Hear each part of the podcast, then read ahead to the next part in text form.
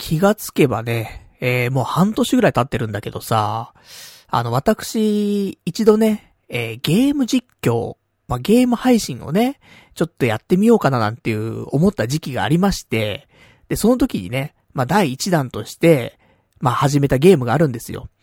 これが、子供にすごく人気のあるゲームで、釣りスピリッツっていうね、ゲームがあったの。で、これさ、結構人気なのよ。あの、YouTube とかで検索するとね、釣りスピリッツの動画とかも結構上がってるんだけど、あの、再生数とかもね、かなりいっていて、これは、俺もワンチャンあるんじゃねえかと思ってさ。で、釣りもね、少し、まあ、はまり、はまり始めてた頃だからさ、もうゲーム配信ができて釣りも楽しめてってね、一石二鳥じゃんと思って。で、しかも、YouTube でアップすればさ、マネタイズできるじゃんって思って。これはもう最高だなと思ってさ、釣りスピリッツ買ったわけ。で、何回ぐらいかね、5回ぐらいですか？ねあの、YouTube ライブとかさ、動画でアップしたりとかしてさ、やりましたけども、まあ、続かないっていうね。頑張ったんですけどもね。あの途中、少しね、あの、パワーアップさせようと思ってさ、釣りのコントローラーとかまで買ったんだけどさ、なかなか続かずね。まあ、5回、6回ぐらいですか。で、えー、配信の方はね、止まってしまいまして。まあ、いつかね、クリアしようとは思ってはいたんですけどもね。まあ、クリアしないよね。任天堂スイッチの、その、ゲームの電源をね、まあ入れることがそもそもないからさ。釣りスピリッツを起動するってことはね、もうありえないんですけども。でもそんな釣り、釣りスピリッツをさ、家に置きっぱなしにしててもさ、もったいないじゃないもうやらないんだからさ。で、私、お金がね、最近ないですから、ちょっと、金策しないといけないなと思って、えー、釣りスピリッツ、メルカリに出しましてね。もう子供に人気だからさ、もうすぐ売れんだろうと思って。で、しかも今回、ね、釣りスピリッツだけじゃないですよ。ちゃんとその釣りコントローラーもつけてね、出品しましたらね、もう早速売れまして。出して、もう2日3日ぐらいで売れたんですよ。もうほぼ俺が希望する金額で売れましてね。あの、買った時の金額よりも高く売れました。すごくないですかと。で、私ちょっとね、それ今週少しテンション上がったところなんですけどもね。まあ、いろいろも出してるよ。もうスイッチやらないからさ。まあ、とはいえ、本体はね、取っとこうかなと思ってるからさ。まあ、ソフトはね、まあ、売っちゃってもいいかなと思って、釣りスピリッツ、ドラゴンボールファイターズ、あと、シュタインズゲート、エリート。もうこれ全部出しちゃってますからね。だからもうこれ早く売れてくれるとね、私もちょっと懐がね、あったかくなってくるかなと思って。そんな感じで、ちょっと今週は釣りスピリッツが、まあ、売れたというね、そんなお話で、まあこのね、えー、月、年末、クリスマスだね、お正月だありますから、まあおそらく、お母さん、お父さんがね、子供にプレゼントするためにさ、メルカリで買ったわけじゃない。で、しかもね、これ釣りのコントローラーついてるよ、つって。よかったね、つってね。もうすぐ届くからね、つって。で、子供にね、もう与えるわけじゃない。で、届いてさ、わ、すごいつって。釣りスピリッツ、ね、コントローラーもあるつって。でも、コントローラーは純正じゃないんだよつって。で、もこれはもうアマゾンとかで売ってる1000円ぐらいで売ってる、なんかパチモンみたいな釣りのコントローラーなんだよね。だから、ちょっとごめん。でも、俺書いてないよ。もうちゃんと純正とか書いてないからね。もう、なるべく、これバッタモン、バッタモンって言ったらあれだけど、普通売ってるし使えるんだけど、純正じゃないよっていうね。あの、ことがわかるようにさ、一応書いてはあるし、もう箱もつけてないし、もう、見た目からしてね、普通のもう、釣りのコントローラー、ね、釣り竿の形してて、で、ジョイコントローラーがね、ぶっ刺さるみたいなさ、そんな仕様になってますから、使えるは使えるんですけど、ね、純正のコントローラー付きのやつだとすんごい高いんだよ。なんか、めちゃめちゃ高いんだよね、釣りスピリッツの。そういうパックになってるやつとか。だからね、まずは、あの、お子様は、純正なんてそんなね、いいもの使わないで、そうちょっとパチモンみたいなもんかもしれないけどもね、十分、あの、楽しめるから。実際俺だってさ、あのコントローラーね、買ってさ、で、YouTube の動画でもね、使ってるわけだからね。意外と面白いからね。くるくるくるくるちゃんと回せるからさ。だから釣りしてる感じがね、結構楽しめるかなと思うんでね。えー、今年のクリスマス、年末はね、えー、お子様は、まずは、ね、ちょっとバッタものの、えー、釣りコントローラーでね、遊んでもらってね。で、えー、まあ、釣り、楽しんでもらえればなと。まあ、そんな風に思っております。まあ、そんなね、えー、もうちょっとゲームするのがしんどくなってしまったね、えー、ちょっとおじさんでございますけどもね、今日も2時間ぐらい、えー、楽しくラジオやっていけたらなと思いますんでね、よかったら最後まで聞いていただけたらと思います。それでは今日もやっていきたいと思います。パルナイトの童貞ネット、アットネトラジー。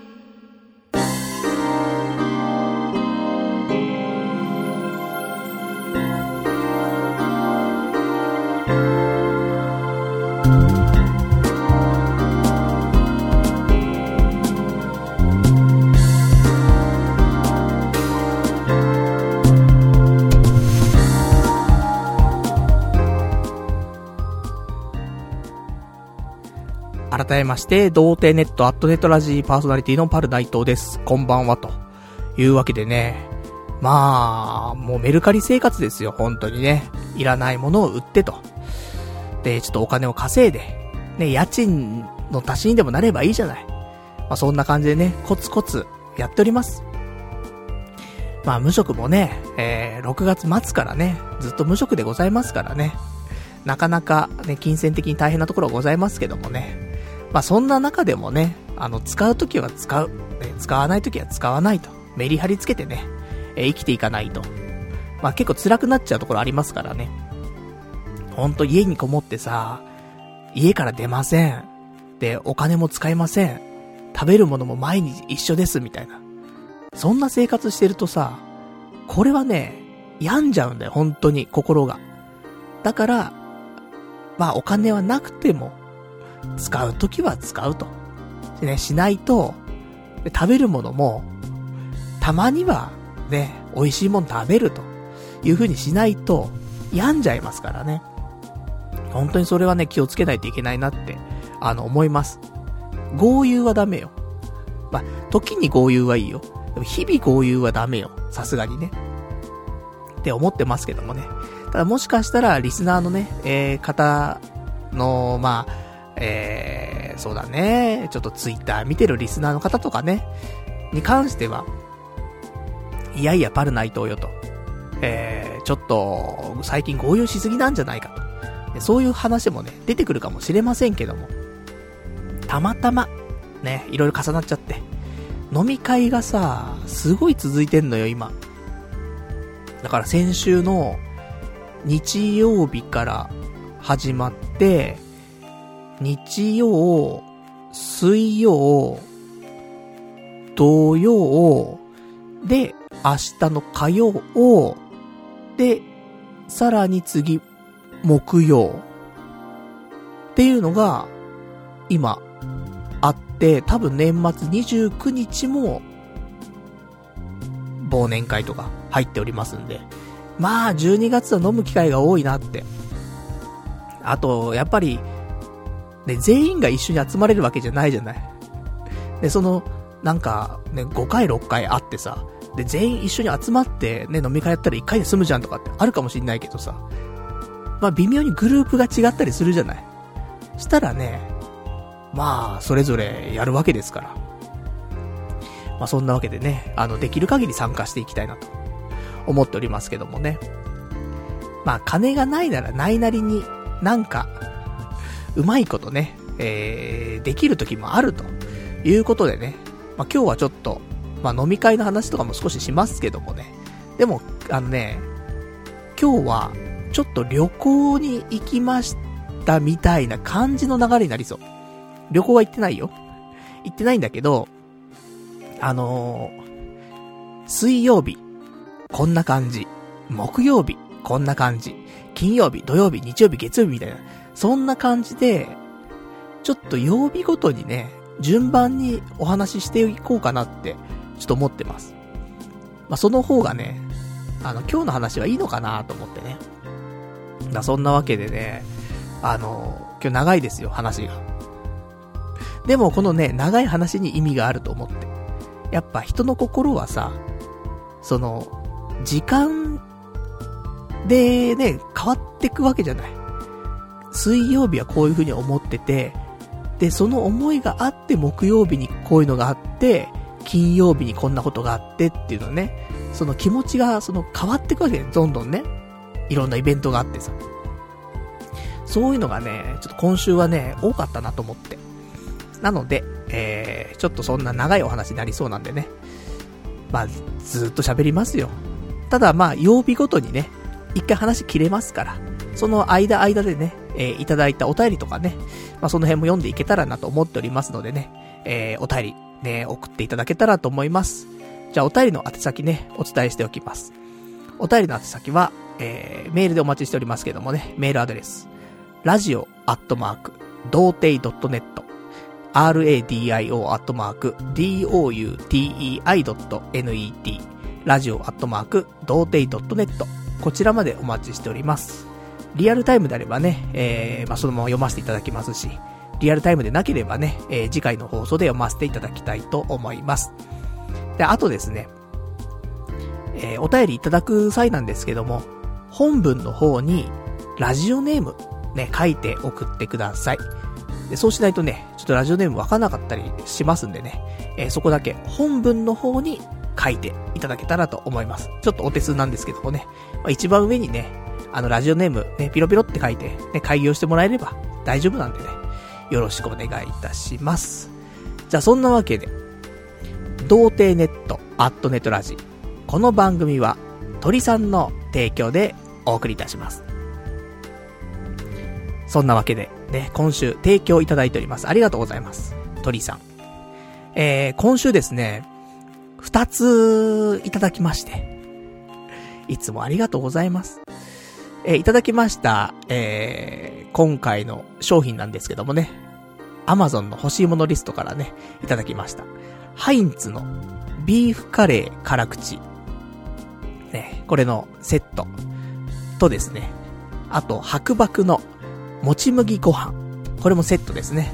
をいただきました。ありがとうございます。これで、えー、日々カレーライスが食べられるっていうね。そんな感じのね、えー、ところでいただきました。ありがとうございました。一応あの、いただいてるね、コメントもあるんですけどもね、コメントちょっと読ませていただきます。ラジオネーム鳥さん。ああああああああああああああとね、ずっとあが続いておりました。えー、そんなわけで、特にコメントはね、なさそうなんですけどもね。まあ、なんかあったらね、あのー、せっかく提供としてね、読ませていただくんで、なんか、リスナーのみんなに伝えたいメッセージとか、俺に伝えたいメッセージとか、あったらね、あの、言っていただければ、読みますから、あの、コメントいただけたらと思いますんでね、よろしくお願いします。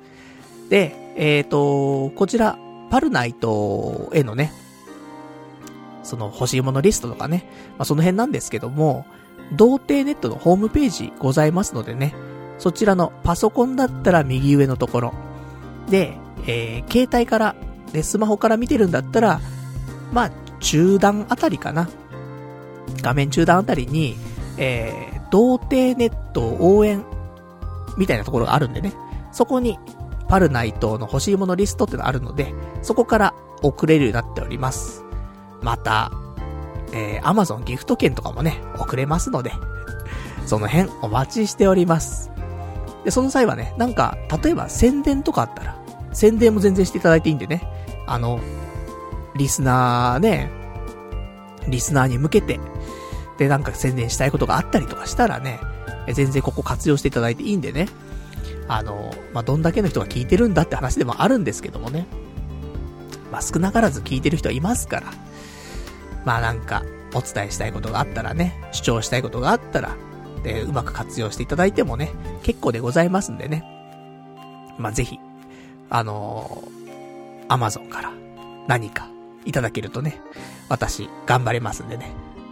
本当に今、ね、食品結構送ってもらったりすること多くね、なってきまして、本当にありがたいんですけど、救援物資だもんね、本当にね。もう本当お昼はカレー食べてっから、いつも。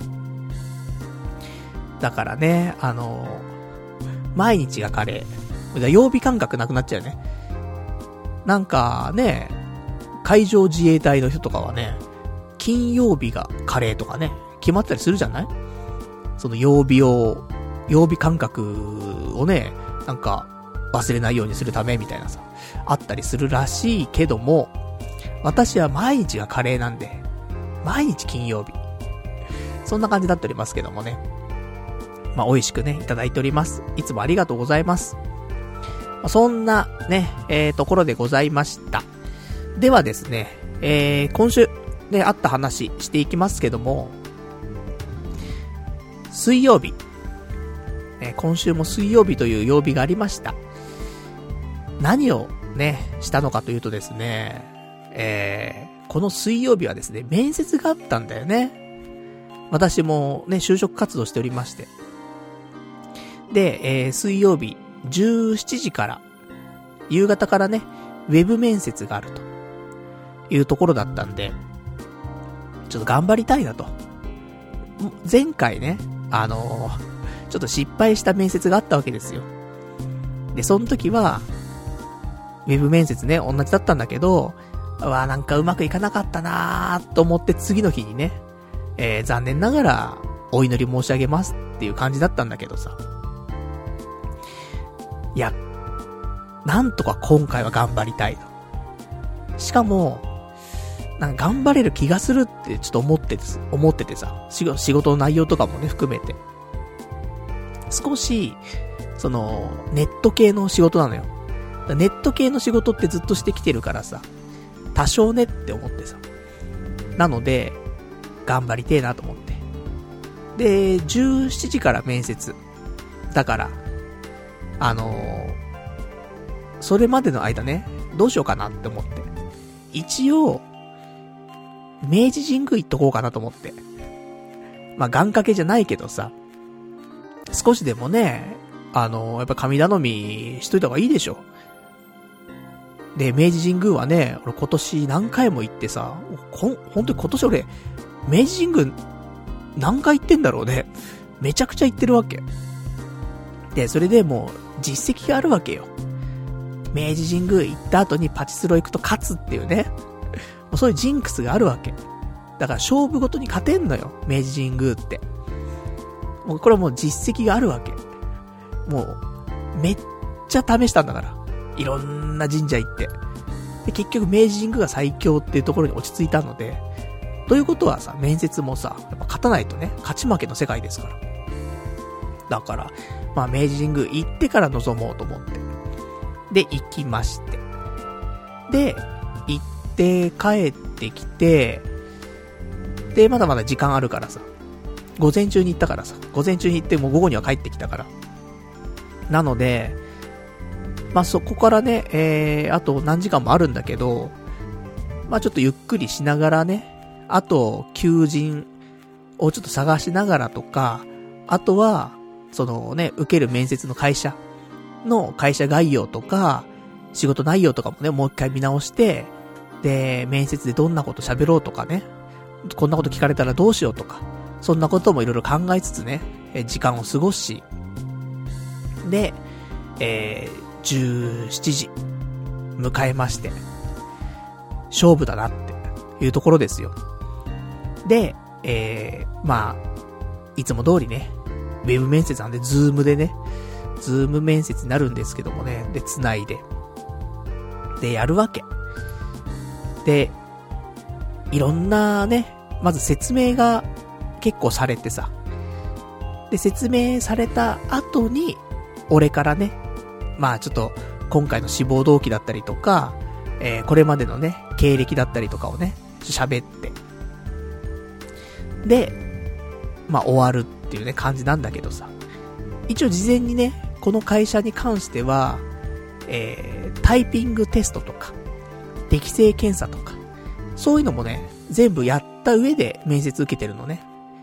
なので、あのー、個人的にはよ、タイピングもそんなに遅かったわけじゃないし、適正検査も、あのー、そんな悪くなかったなと思ってるわけ。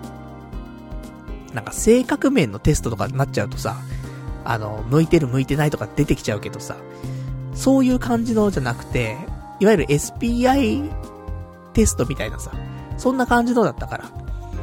だから、性格面は問われねえと。ね、内向的で消極的でさ、そういうのは問われねえから、大丈夫だなと思って。だから、あとは面接ね、うまくいけば、いけるっしょって思ってさ。で、しかもさ、ここ求人ね、えー、募集人数なんだけど、10名以上採用ってなってるわけ。いや、これは、行くでしょ、と思って。IT 系だし。ねえ、いける。頑張る。やるしかねえって思って。明治神宮も行ってるし。受かるしかねえと思って。で、いろいろ話聞いて。ただま一個ね、あのー、引っかかるところはあったのよ。求人の内容でね。条件として、その仕事がね、あの、まあ、いいんだよ。条件かなり良くて、えー、年間休日も120日は確保してあるし、まあ、かなり、いい会社だと。ね、のはあるんだけど、ただ、勤務形態が、シフト制なのよ。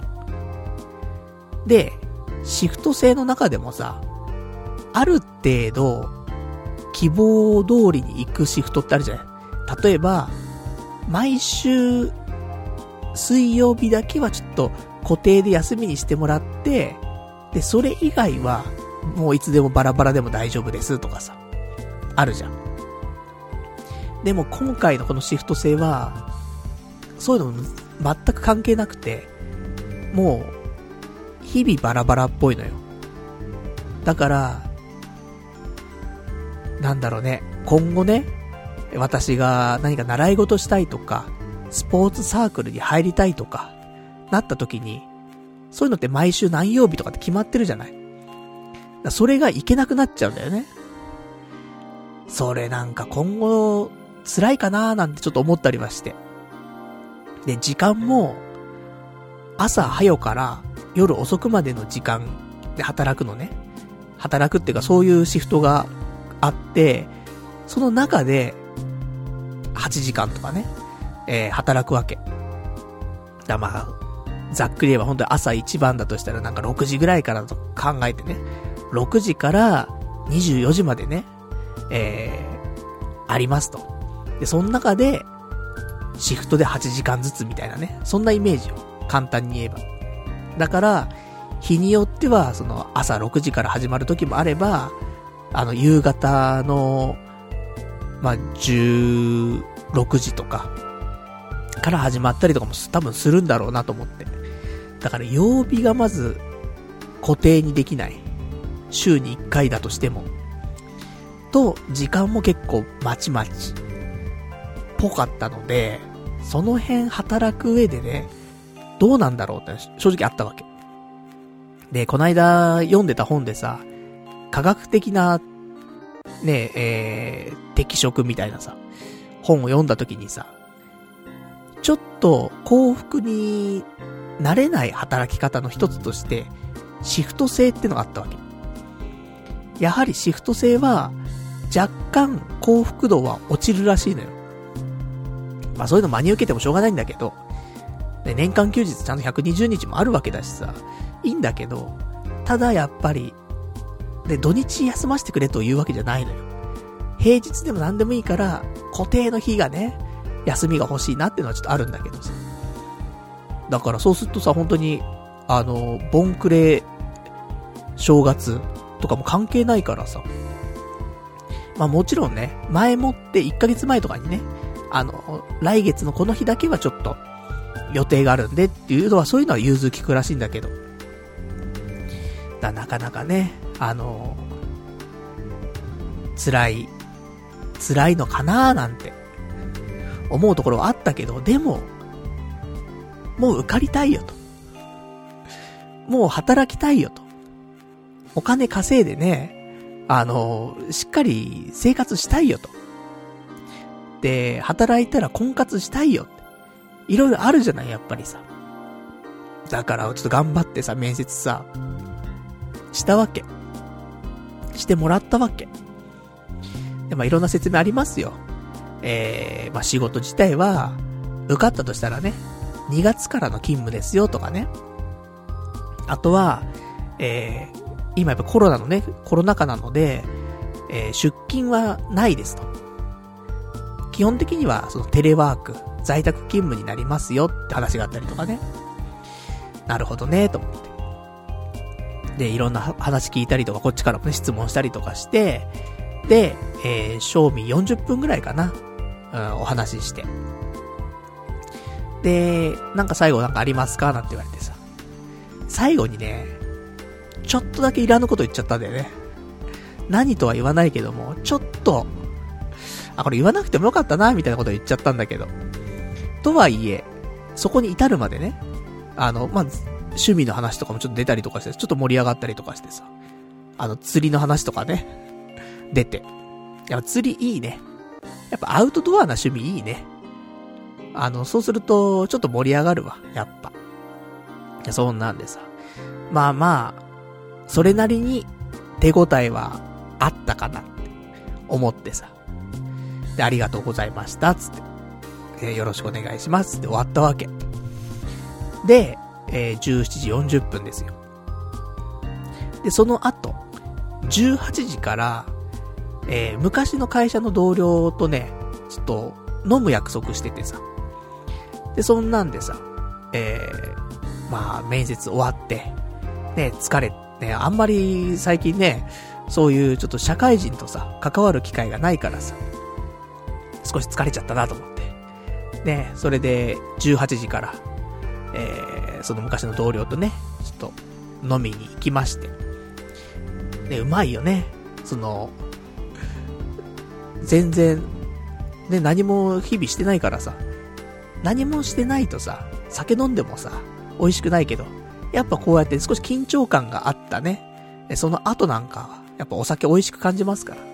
ね、格別なね、えー、一杯をね、飲ませていただきまして。で、そんなんでさ、まあ、焼き鳥屋でね、ちょっと飲んでたんですけども。まあ、で、そこで何の話してたかっていうと、まあ、鬼滅の刃のね、話を。おじさんがね、二人集まってね、えー、鬼滅トークをね、ずっとしてるっていうね、まあありましたけど、まあ、鬼滅トークだけじゃないですよ。あのー、もちろん、ね、仕事の話とかもね、します。働いてますから。本来はね、皆さんね。で、仕事の話とかするんだけど。で、向こうの仕事の話もしたりとか、俺がね、今、こうやって就職活動してるんだって話したりとかね、いろいろするわけなんだけどさ。で、そこで、いろいろ話す中で、その人がね、一応言ったんだけど、その人と話してて、あのー、先週さ、父親からさ、電話があったっていう話をね、ちょっとしたんだけどさ。で、仕事ね、決まってないんだったら、あのー、ね、父親の仕事ね、手伝わないかみたいな話がね、電話来たわけ。で、そんな話もさ、その同僚の方にしたらさ、そしたらさ、今回のお仕事、ね、面接、もし落ちちゃったら、親の仕事手伝うっていうのありじゃない？っていう話になってさ。まあなぁと思って。一応、あの、先週に、アルバイト、一個、面接してきてて。で、その結果はまだ来てなくてさ。で、それ来てない中で、今回の、えー、その IT 系のね、その面接があったわけ。だからまあ、二つ連絡待ってる状態だったんだけどさ。だからまあ、ね、アルバイトはまあ、落ちて向かってもっていうのがあるけど、このね、IT 系のやつに関しては、まあ、受かる、受かるっしょって結構ね、そういう気持ちあるからさ。だからこれが落ちちゃったとしたら、まあそうね、親の仕事手伝うっていうのもありなのかなーって。で、ちょ、そんなことをちょっと思ったりとかしてさ。ね、そんなちょっとお話になってさ。どうかなみたいな。ちょっと考えちゃうねみたいな話になってさ。10月でしょ？じゃ10月じゃなくて、10名以上採用だしな、と。まあ、受かるよな、と。ただ、でも受かったとしてもなんだよ。受かったとしても、シフト制がすげえネックだなって思いながらさ。まあまあでももう選択肢ないよねって。そんなこと言ってられないでしょって今お金とかの問題もあるしっていうね、話になってさ。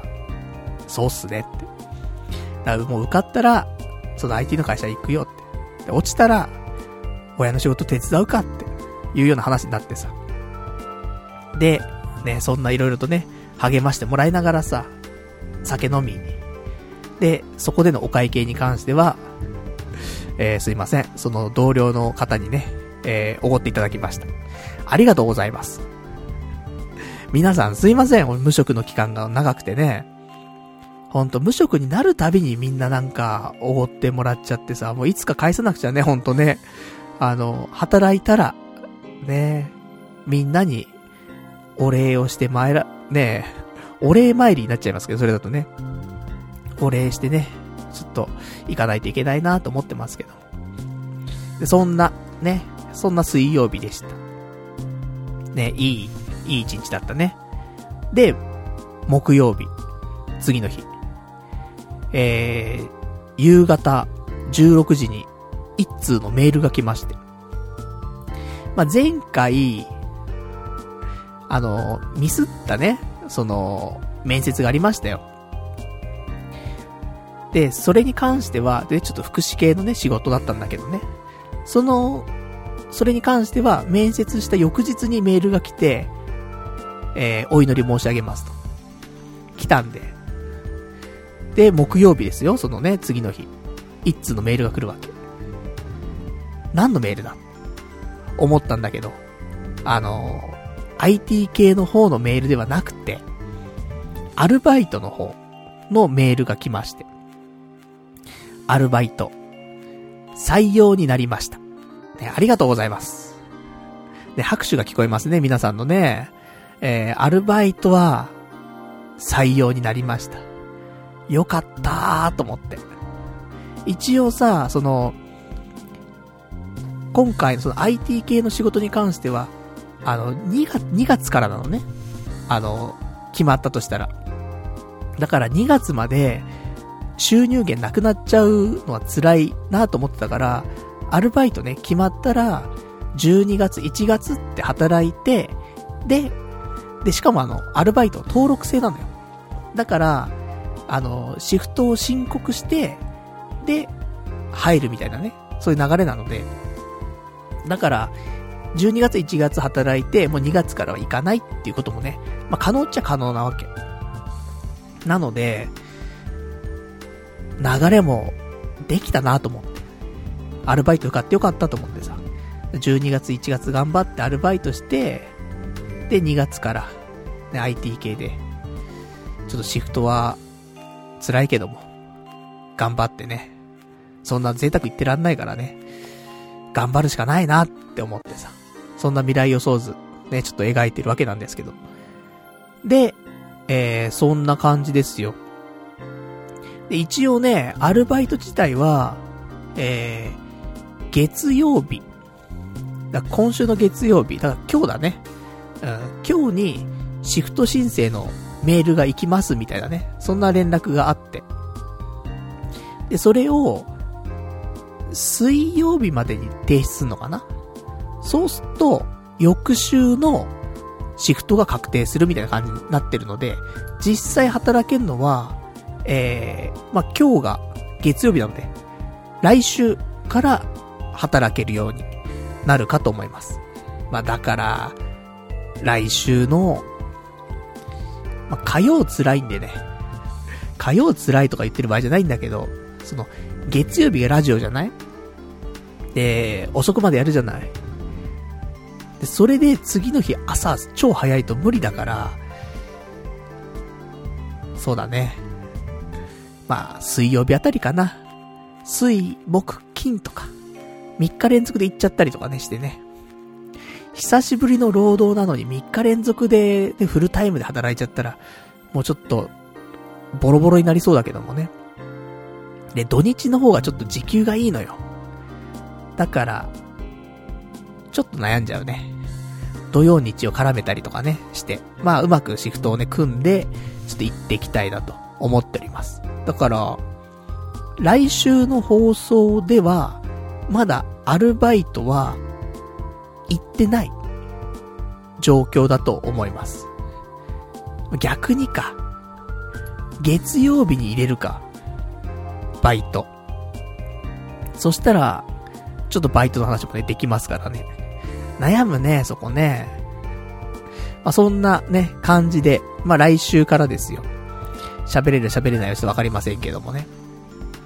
そんなわけで。で、ちょっと頑張って、12月1月は、バイト、やりたいなと思っております。ほんと受かってね、まあ、一安心。ね、つなぎができてね、よかったなと思って。まあ、ウーバーイーツとか、すればいいじゃんって話なんだけど、なんかね、ウーバーイーツやろうっていう気にならなくてね。その、お金があるとかないとかってそういう問題じゃないんだよね。ウーバーイーツ、辛いんだよね、やっぱね。で、ちょっと思ってても、ウーバーイーツのバッグもね、もう返却した方がいいんじゃねえかと思ってね。返却したら8000返ってくるからね。今8000大きいんでね。まあそんなね、こともちょっと考えたりしますけどもね。まあ今はちょっとアルバイト。ね、決まったやつでね、働きたいなと思っております。それが木曜日。で、えー、金曜日なんですけども、次の日ね。あのー、まあ、ラジオのネタないかななんて思って、ちょっといろいろね、あのー、探してたんですけどもね。あの、昔、あ、これまあま、全然関係ない話になってくんだけどさ、ちょっと曜日ごとに喋ってるからあれなんだけど。昔さ、ファミリーマートにさ、無印良品のさ、商品置いてあったじゃない。つい2年、3年前とかって。でも、今ってもう、ファミリーマートに無印の商品って置いてないんだよね。まあなんか、その提携解消したみたいなさ、感じでさ、契約の期間がだ、どうだったとかね、なんかあったらしいんだけど、まあまあ、ファミマに無印はもう置かなくなってしまったと。で、そうなって、今、どうなってるかっていうと、実は、ローソンの一部で、無印良品の商品買えるんだよね。っていうのがあって、あの、11月の時点でですね、東京で3店舗、埼玉で1店舗、で、千葉で2店舗、ローソンでね、無印を展開しているお店があるという情報をキャッチしまして。ちょっと行ってみたいなと思ってさ。私無印良品ファンだからさ。何かと無印なんだよね。あの、あれですよ、化粧水とかもね、無印だし、シャンプー、ボディーソープ無印だし、何かと無印よ。もう悩んだら無印みたいなところになっております。なのでね、あの、無印好きな女性と付き合いたいなって私は思ってるんですけどもね。まあ、そんな出会いがあるかもしれないということでね、その、ね、東京には3店舗しかないっていうちょっと店なんで、ちょっと行ってみたいなと思ってね。で、そこで、それがね、新宿に1店舗あるんだって。だからちょっと行ってみようと思って。で、あの、自転車でね、久しぶりに自転車乗って、で、えー、まあ、渋谷からね、新宿まで行こうという風に思ったんだけどさ。で、せっかく新宿行くんで、あの、一緒にね、いろんなことをちょっと処理しておきたいなと思ってさ。その、前の仕事俺辞めてからさ、もうね、5ヶ月経ってるんだけど、まだね、あの、宅建、宅建士の、なんだ、情報を変更してなくて。本当は仕事辞めたらすぐに、まあ、あの、すぐって言ってもすぐじゃなくてもいいんだけど、まあ、なるべく早く、その、登録してある情報をね、仕事辞めましたって風にね、変えなくちゃいけないのよ。でもそれしてなかったのね。この5ヶ月間。もう早くやんなさいよって話なんだけど。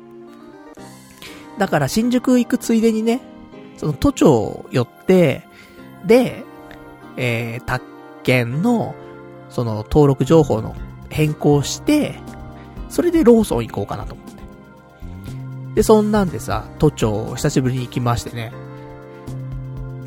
でも、なんかね、昔と違ってたね。都庁の入り方昔は、その、都庁の中入ったら受付があるんだけどさ、そこで、あの、紙があって、紙に、あの、私、ね、パルナイトですとかね、書いて、で、どういう目的で来ましたとかね、何階に行きますとか書いて、それを、あの、ゲートキーパーみたいなね、おじさんがいるから、その人に渡すと、入館証みたいにもらえて、それで入ってってみたいな。で、エレベーター乗って上行くみたいな感じなんだけど、今ね、あの、紙に書くんじゃなくてね、変ななんかタッチパネルみたいな機械があって、そこに、あの、入力してって、全部。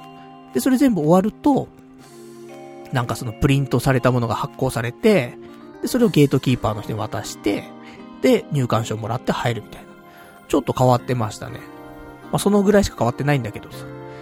で、えー、書くだけ書いて、で、3階かな？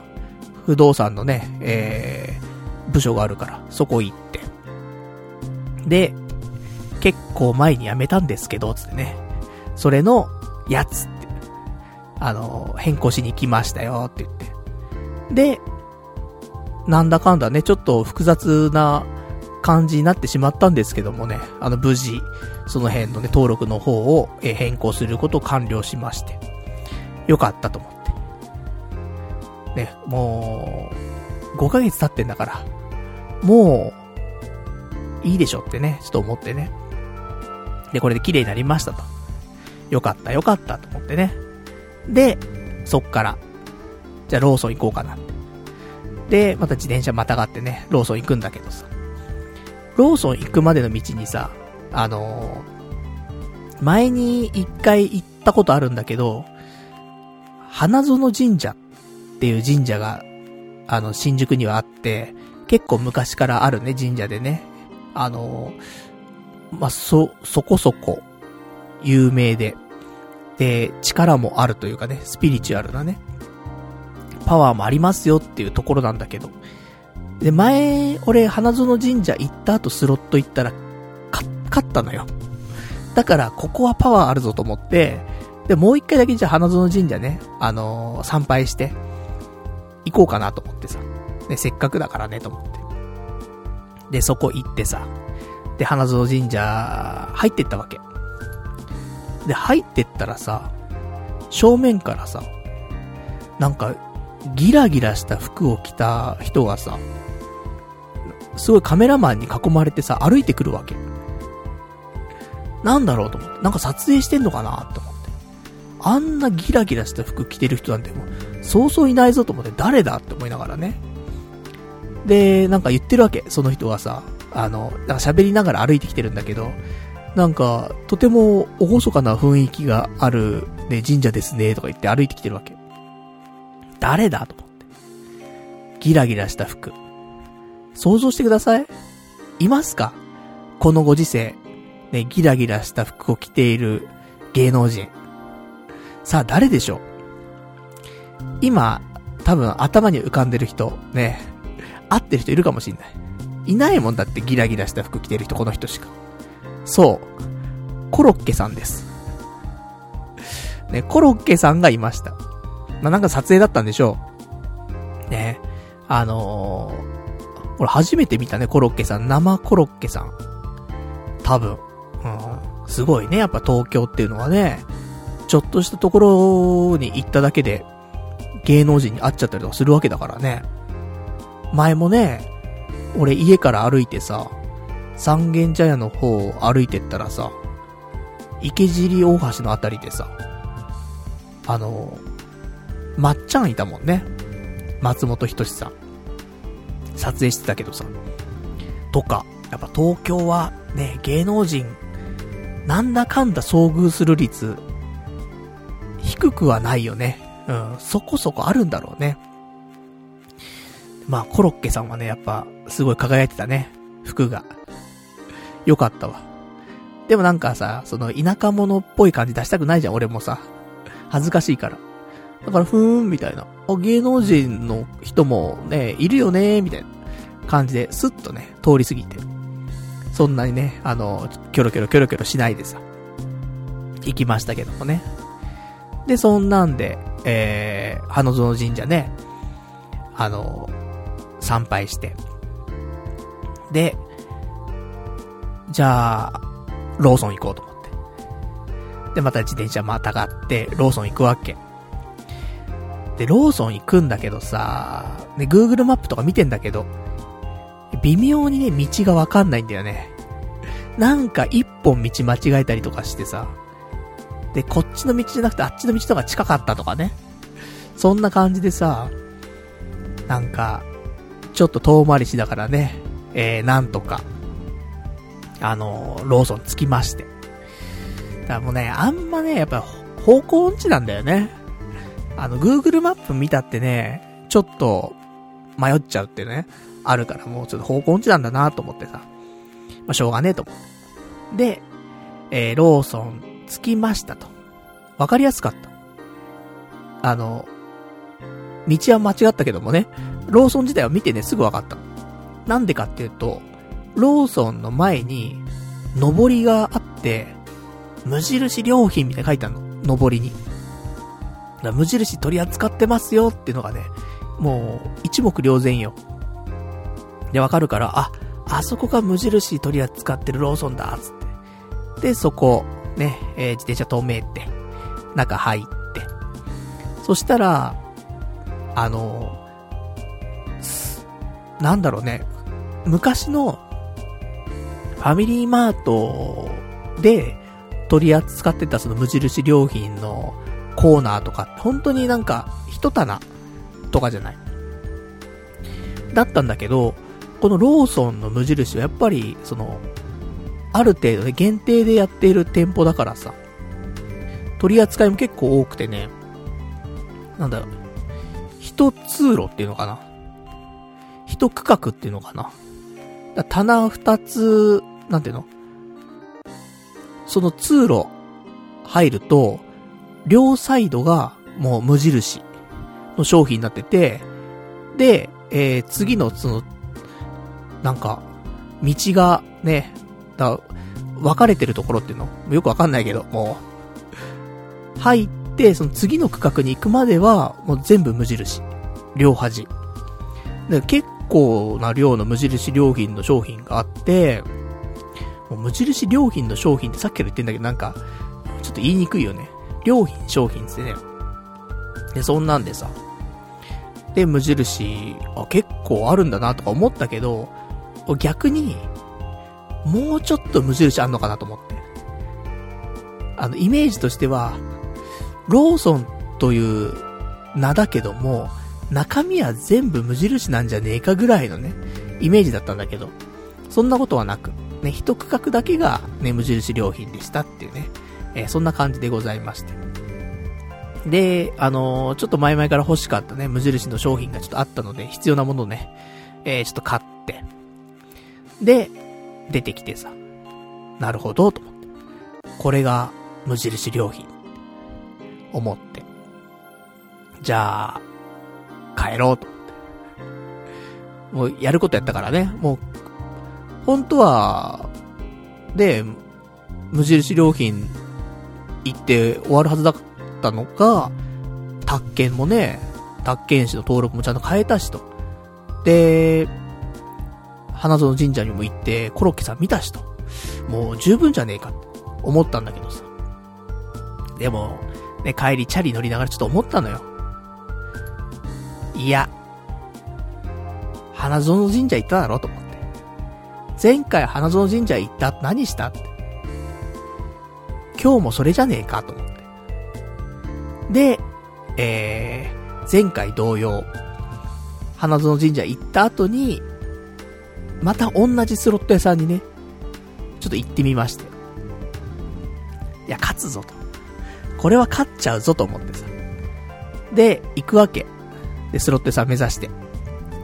で、またさ、その、目指したパチスロ屋さんなかなかつかないんだよね。遠回りしちゃって。また道間違えちゃう。だからさ、ほんと方向音痴だなーってさ、また改めて思って。だからもう、ウーバーイーツ無理だなって思ってさ、本当に。なんか、痛感したわ。ウーバーイーツって、その、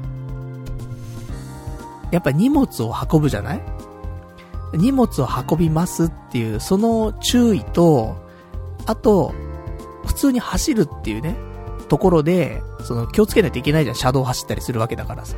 その運転の注意と、あと、その、どこに届けるってところで、地理のね、えー、場所っていうのをちょっと考えながら走んなくちゃいけないっていう、あの、三つ、最低だよ、三つは、常に意識しながら走んないといけない仕事なわけじゃない。で、ただでさえさ、荷物気をつけながらさ、チャリ漕ぐのも気をつけながらさ、してんのにさ。で、その上でさ、方向音痴がさ、Google マップ見ながら走ってるわけ。こんな集中できないことないじゃない。で、あっちでもない、こっちでもないっつってさ、地図見ながらさ、近くまで行くんだよ。近くまで行くんだけど、近く行ったところがもうよくわかんないんだよね。そっからが。あっちの方向だろうつって行くんだけど、そっからが、ちょっといまいちわかんねえな、みたいな。これ道渡んのか渡んねえのかみたいなね、なっちゃうわけ。だからさ、それがさ、一日にさ、ねえ、十何件とかやるわけでしょ？無理なんだよ。方向音痴な人に、ウーバーイーツは無理なんだよね。って思う、俺はもう、本当に。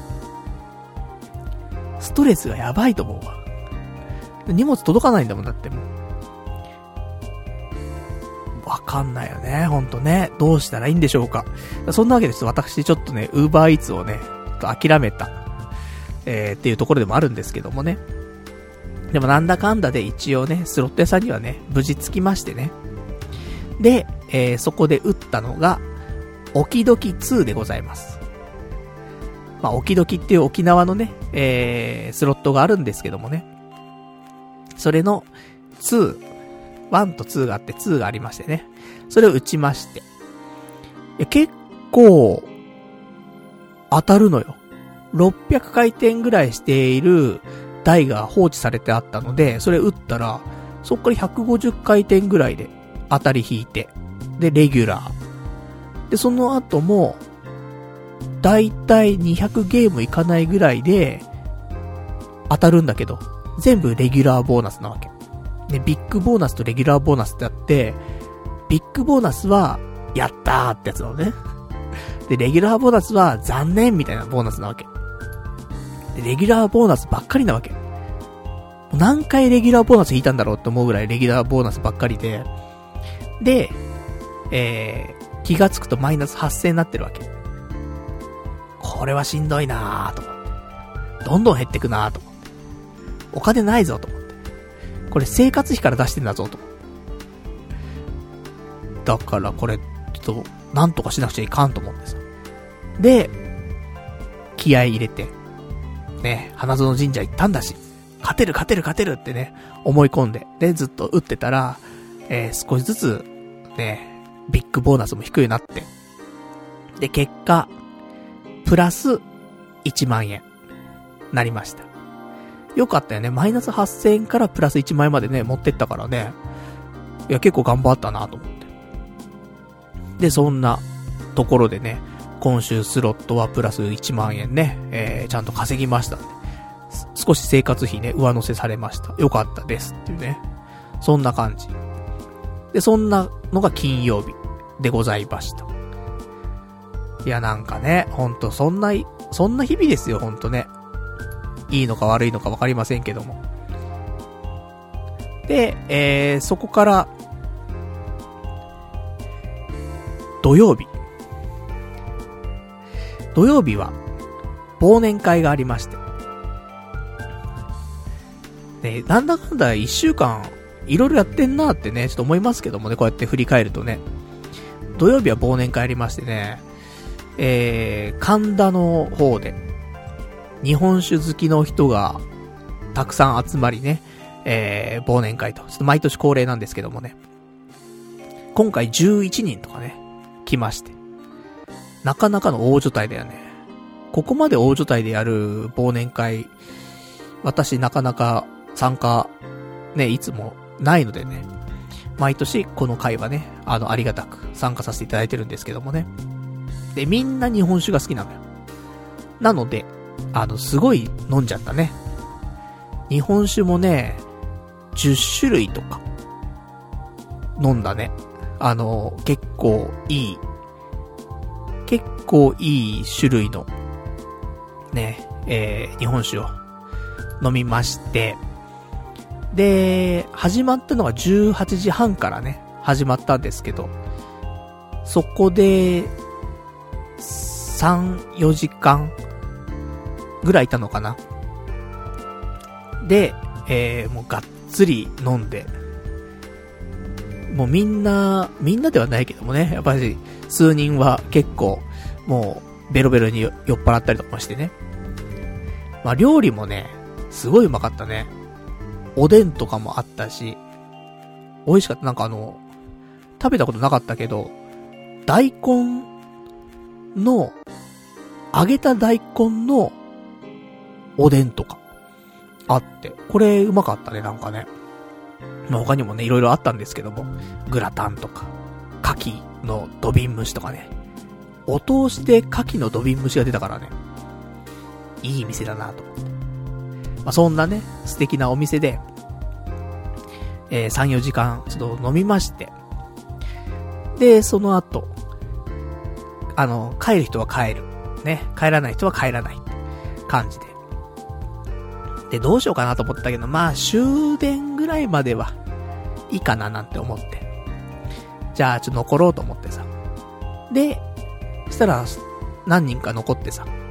じゃあどうしようか、飲み行くか、カラオケ行くかみたいなね、なって。じゃあ、終電までカラオケ行こっか、つって。で、カラオケ。で、1時間半ぐらいかな、カラオケね、行って。で、私は大体歌ったのは鈴木正幸。あのー、かぐや様は、なんたらってあるじゃない。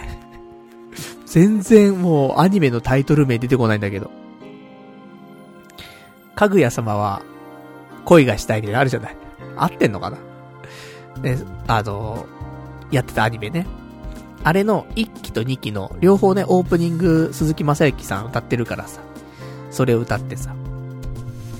で、なんか今年、その2期のオープニングに関しては、今年のアニソンのなんかね、ヒットみたいなやつ選ばれてたからね。だからちょっと歌ってみてね。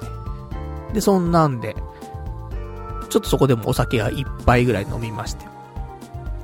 で、カラオケ1時間半ぐらいして、で、終電間際と。じゃあ、どうしよっか、帰ろうと思ったんだけどさ。でもなんか、その、別れた、別れ組？別れ組っていうかさ、その、カラオケ行かなかった組の何人かが、あの、巣鴨の方にある、ガールズバーにいると。なるほど、と思って。終電だよと思って。家帰ったら、ねえ、もうそれで、あと寝るだけじゃない。でもなって忘年会だからなと思って。忘年会ってこの、このグループの忘年会ってなんか朝までいることが多いのよ、毎年。だから、ね、別に仕事もないしね、次の日もないし、行くかってっていうね、話になりまして。だカラオケ行った勢の中からね、ちょっと数人で一緒にね、巣鴨のガールズバーまで行きまして。で、ガールズバーで2時間、3時間ですか。いましてね。あのー、まあ、大体ウイスキー飲んでましたけどもね。各、ね。各のハイボールをね、え、飲んでおりました。で、そんなんで、ね、ガールズバーで、ちょっと、お話ししながらね、結構その、ま、ママみたいな人がついてくれたりとかしてね、いろいろお話もしていただいて。まあ、そんな感じのガールズバーでした。久しぶりのガールズバーだったけどね。やっぱ、キャバクラよりはガールズバーだね。って毎回思うけど。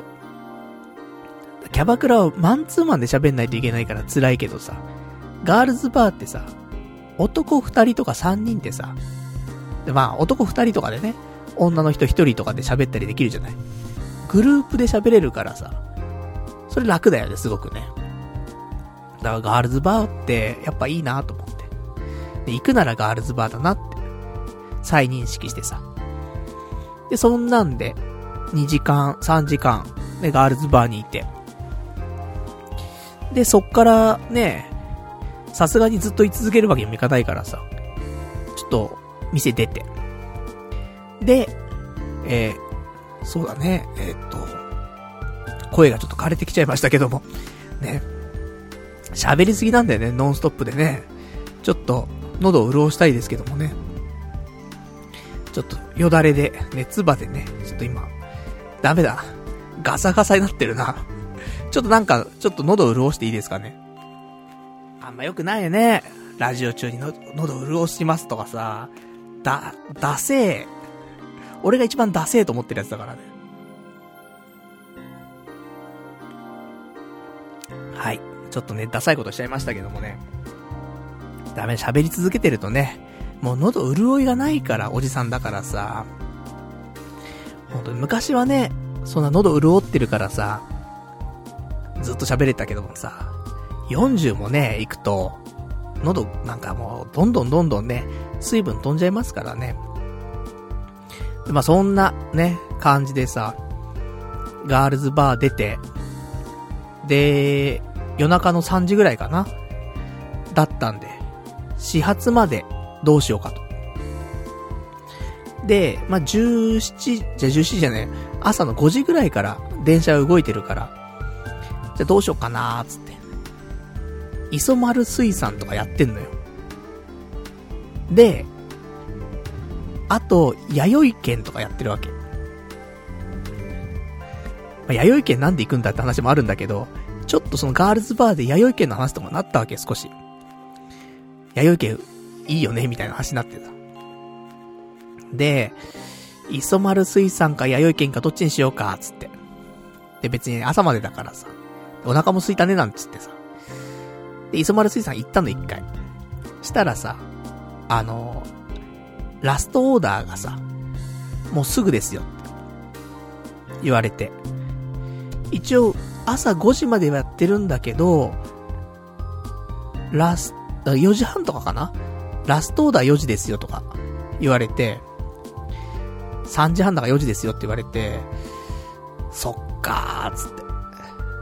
どうしよっかーつって。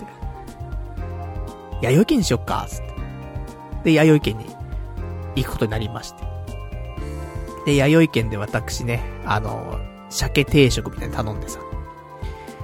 で、久しぶりに弥生県行ったんだよね。いつ以来かっていうと、前に、変なホテルってね、あの、泊まった回があったんだけども、変なホテル、よ、あの、泊まった時、弥生県行ったんだけど、それ、以来だからね、結構久しぶりかなと思うんだけど、今、弥生県ってさ、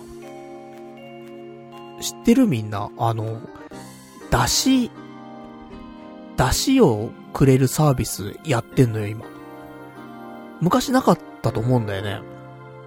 結構俺も弥生県行ってたから、だしとか見たことなかったんだけど、だしのサービスが始まってて、あの、卓上にさ、おしんこあるじゃない？無限に食べていいおしんこ。で、基本は白米の上におしんこ乗せて、で、バクバク食べる話だったんだけど、今、さらにパワーアップして、白米の上におしんこ乗せます。そこの上に出汁をかけましょう、みたいな。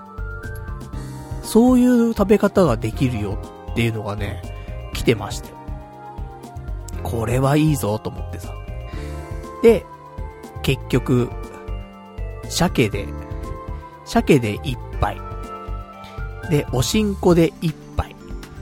そして、出汁をかけたおしんこのね、ご飯で一杯。っていう感じでね、3杯食べちゃって。だいたい、グラム数で言うと、550グラムぐらい。ちょっと白米食べてしまいましてね。だから白米以外も加えたりとかね、出汁とかも加えたりとかすると多分、まあ、700グラムぐらいはね、食べてるかなと思うんだけど。ダイエット中だよ。ダイエット中なのに、もう朝方にね、そんな白米食っちゃってさ。何やってんだってね、感じだったんだけどもさ。で、そこでご飯食べながら、ちょっと雑談しながらね。で、まあお客さんもね、あの、あんまいなかったんで、ちょっと長いさせていただいて。で、だいたい朝方ね、出てさ、なんかパズドラの話とかね、しながらね、うん。ちょっと今年を振り返り。で、そんな時間をね、最後、まあ、忘年会の締めっていう感じでね、終わりまして。で、えー、始発で、家まで、帰りましたとさって。そんな忘年会が土曜日。そして、次の日日曜日。こいつ一週間の話ずっとしてんなって話なんだけど、こっからだ、こっから。ね。これまでの、流れがあっての日曜日だからね。なぜかといえば、競馬があります。日曜日はね。久しぶりにちょっと競馬の配信しようかなと思ってさ。YouTube ライブでさ、競馬の配信したわけ。で、えー、阪神、ジュベナイルフィリーズっていう G1 のね、その若い2歳馬の馬の G1 のレースがあって。で、そこに出てくる馬がいるんだけど、あの、フラリオナっていう馬がね、出てきたの。で、これ、ちょっと気になってる馬で。で、なんでかっていうと、その前日、ガールズバー行った時の、ママの名前が、リオっていう名前のママだったわけ。だからさ、なんか、で、フラリオナでしょ？こういう時ってあるじゃん。なんか知んないけど、こういう時って来るんだよねってすごいあってさ。だから、で、フラリオナもそんな悪い馬じゃないのよ。上位の方な人気もね。だから、フラリオナ来るかなーとか思ってさ。で、フラリオナにね、副賞で500円かけたりとかね、したりとか。あと、また出走する馬がさ、ちょっと運命的な馬がいて、オパールムーンっていう馬と、ペルシアンナイトっていう馬がいたんだけど、オパールでしょ？オパールムーンの、パルでしょ？オパールでパル。で、ペルシアンナイトで内藤でしょ？パル内藤なんだよ、ここで。オパールムーン、ペルシアンナイトで、パルナイトになるわけ。いや、これも気になっちゃうなと思って。そんなことないじゃん、なかなか。いや、これも気になんなと思って。ワイドで買っとこうと思ってね、ワイドで買ったりとかして。だからもう、フラリオナ。ね。もう、ガールズバーのママの名前。そして、オパールムーンとペルシアンナイトでパルナイト。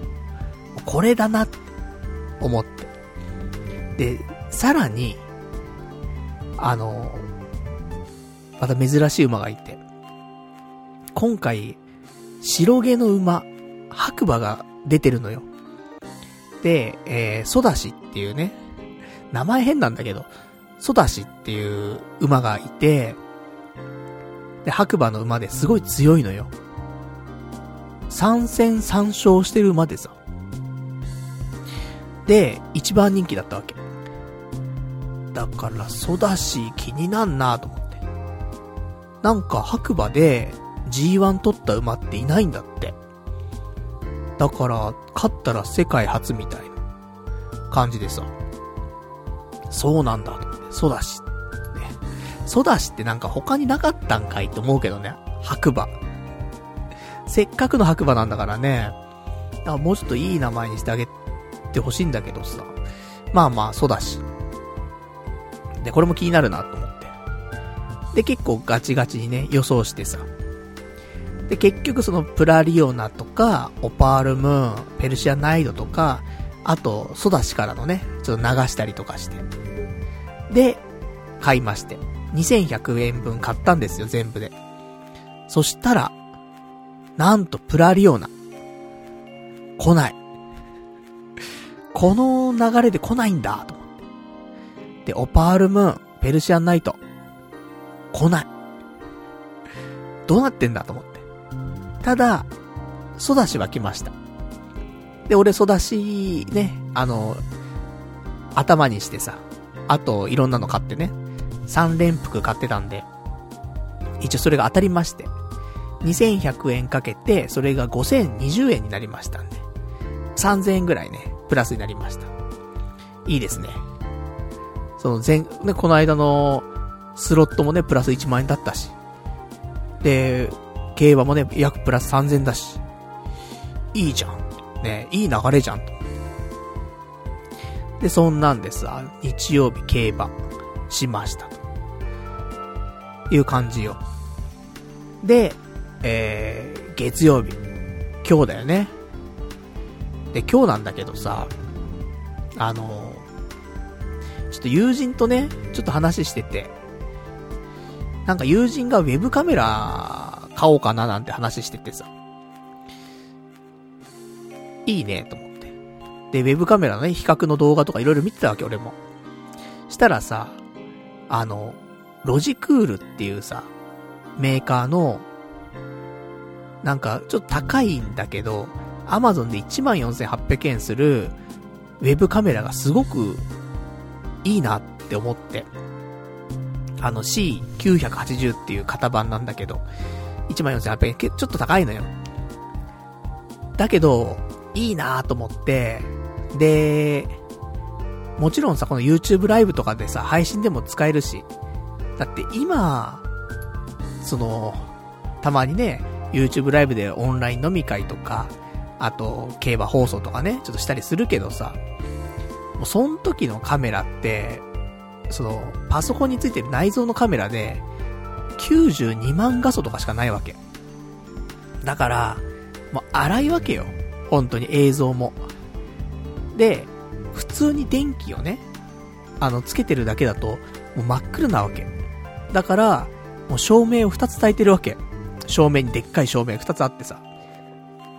で、それでやっと、あの、それなり普通に映るって感じだから、まあ、配信でも使えるようないいカメラだったらなと思って。っていうのもあるし、で、それ以外にもね、これからテレワークになる可能性が高いじゃない。受かってたらさ。でも、まあ結構受かってると思ってるからさ。だから、テレワークになる。ね、在宅勤務になると。したらさ、いや、在宅勤務になった時によ、毎日、照明焚いて、8時間だなんだって、仕事するのってもうわけわかんないじゃない。だから、それ考えると新しいウェブカメラ、1万4800円。高いけど、ただ、他のね、金額のカメラだとね、やっぱしょっぱいのよ。本当に。で、せっかくお金出すんだったら、もう一番いいやつ買っちゃった方が10年とか使えるからさ、ウェブカメラなんて。だから、と思ってさ、買おうかなって、ちょっと思ったわけよ。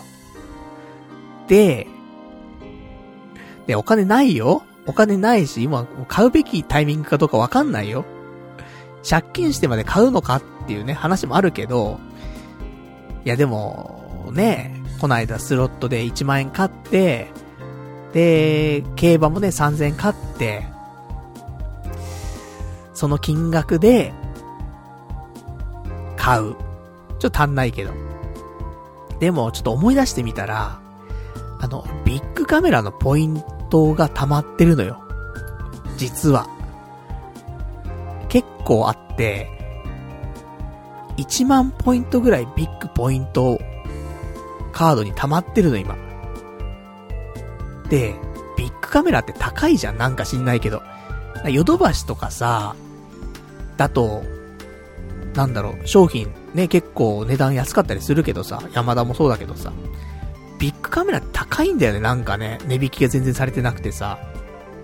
だから、ほんと、ビッグカメラのポイントって使わないのよ。もったいなくて。だったら Amazon で買うわとかさ、ヨドバシとか山田で買うわになっちゃって。ビッグカメラのポイントってほんと使わなくて、ずっと溜まった状態だったのね。だから、いつ使うんだって思ったんだけど、今でしょになったわけよ。このロジクールの C980。ビッグカメラだと16,800円なのよ。またちょっと高いんだよね。なんだけど、で、これが、1万円引きになりますと。ね、ポイントがあって。いいんじゃないと思ってさ。だからこれ、まあ、どうしようかななんてちょっと思いながらもさ、でも、もしかしたらね、今配信とかもさ、その、ウェブカメラ、内蔵カメラがさ、しょっぱいからさ、ちょっとやる気起きなかったりもするわけよ。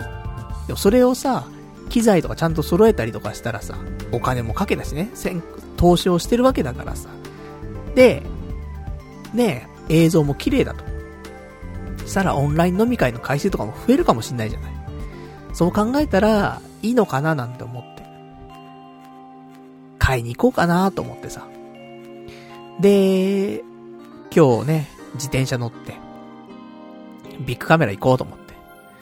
行くんだけど、その前に、あの、ちょうどお昼だったからさ、前にね、リスナーの方がおすすめしてくれた、ラーメン屋さんに行こうかなと思って。渋谷にね、新しくできたって言った、あのラーメン屋さんがあったからさ。そこのラーメン食べてから、ビッグカメラ行こうかなと思って。で、そのラーメン屋さん、あのー、渋谷のですね、ウィンズっていうあの競馬のね、馬券買えるところのほんと近くなんだけど、石黒商店っていうラーメン屋さんが新しくできまして。で、そこをお昼に行って、で、えー食べるんだけど、そこの、なんか、推してるラーメンは、濃厚カニ味噌ラーメンっていうのを何やらちょっと店内で推してるみたいで。で、店内入るじゃない。すっごいカニの匂いすんのよ。もうカニの香りがもうプンプンなわけ。ほんとカニのラーメン屋さんなんだって思うぐらいカニ臭いわけ。で、食券見るじゃない。で、そうすると高いんだよ。全部高いの。一番安くて、その濃厚カニ味噌ラーメンってやつなんだけど、900円すんのよ。いや、ラーメン屋と思って。650円くらいからあれと思うんだけど、あの、900円が一番安くて。いや、しゃあないと思って。900円出すよと思ってね。で、濃厚カニ味噌ラーメン頼むわけ。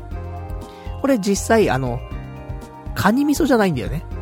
カニ味噌ってカニの、カニのさ、そのお味噌の部分がカニ味噌だと思うんだけど。じゃなくて多分、濃厚のカニ。で、の味噌ラーメンなのね。濃厚カニ、味噌ラーメン。なわけ。カニ味噌ラーメンではないわけ、多分ね。で、それ900円よ。で、えー、まあ、待つことね、数分。で、来ましたと。いや、うまそうなんで、彩りも綺麗だし、で、チャーシューとかもでかいし、うまそうなわけ。で、これでカニの、ね、スープでしょと思って。どんな感じなんだろうと思って。で、スープ飲むんだけど。あの、言うほどカニの味は、しない。するよ、それなりにするよ。それなりにするんだけど、あの、匂いから来る、わ、すごいカニの匂いすんなって思ってスープを吸うと、あ、そんなにカニの味しないなって思っちゃう。のはもうしょうがないんだろうなって思うんだけど。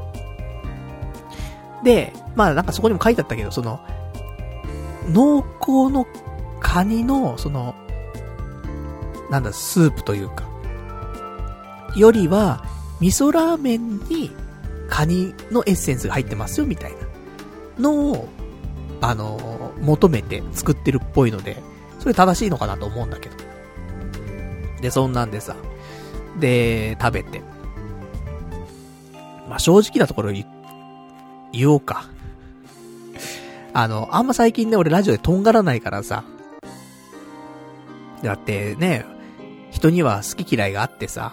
で、美味しいよとかね、話題だよって言ってくれたものを食べるわけじゃない。だからそこに対してね、とんがるのは良くないなって思ってんだけど、たまにはとんがろうか。ここのちょっとラーメンは、あのー、俺はあんまりだった。うん、900円は高いなって思っちゃった。6、700円。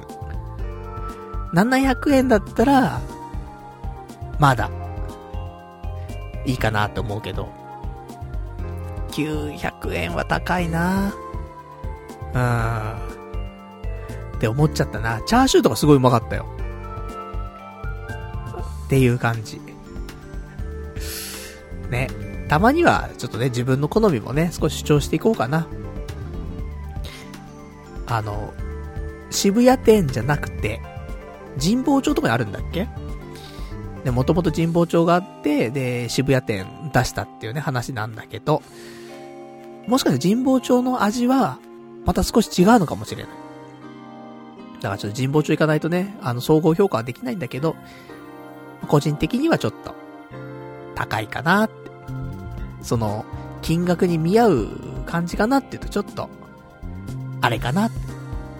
700円、600円、うん。ぐらいかなって思っちゃう。600円は言い過ぎだね。あの、素材を考えちゃうとね、700円なんだけど。とかね、やっぱり、あの、ラーメンの200円とかはでかいじゃない。700円だったら納得だけど900円だとちょっと、みたいなあるじゃない。そんな感じ。でした。まあ、私もね、あの、貧乏舌なんでね、あの、もっとわかりやすい味の方がね、多分好きなんでしょう。っていう感じで、ね、えー、まあまあ、もし行く機会があったらね、あの、ぜひ、食べてみてはいかがでしょうか。匂いはすごいからね。うん。カニの、すごい、こんなカニのラーメン、なカニの匂いのするラーメン来たら、大丈夫かな？持たれちゃうんじゃないかなっていうぐらい匂いするからね。実際はもうあっさりしてっから。大丈夫ですけどもね、いくらでも食べられる感じでした。ね、ちょっと期待とね、実物がね、勝手に期待しちゃってたところがあるからね。まあ、そんな、ね、もういいですよっていうね、そんなラーメンでした。で、ラーメン食べて。じゃあ、ビッグカメラ行くかと思って。で、ビッグカメラの、あのパソコン売ってるね、ビッグカメラの方行ったわけ。渋谷の駅前にあるね。あの、何店舗かあんだけど、渋谷の駅前さ。パソコン館みたいなのあるからさ。そこ行って。で、ウェブカメラのところ見てさ。そしたら売ってんだけど、色が2つあんのよ。で、白い色と黒い色のね、で、種類があるんだけど、この C980 ってやつには。白いのしか売ってなくて。買うんだったら黒いの買おうと思ってたから、白いのじゃなーと思って。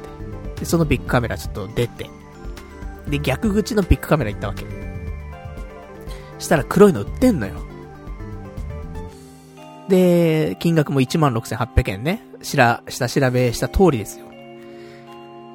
どうしよっかなーと思って。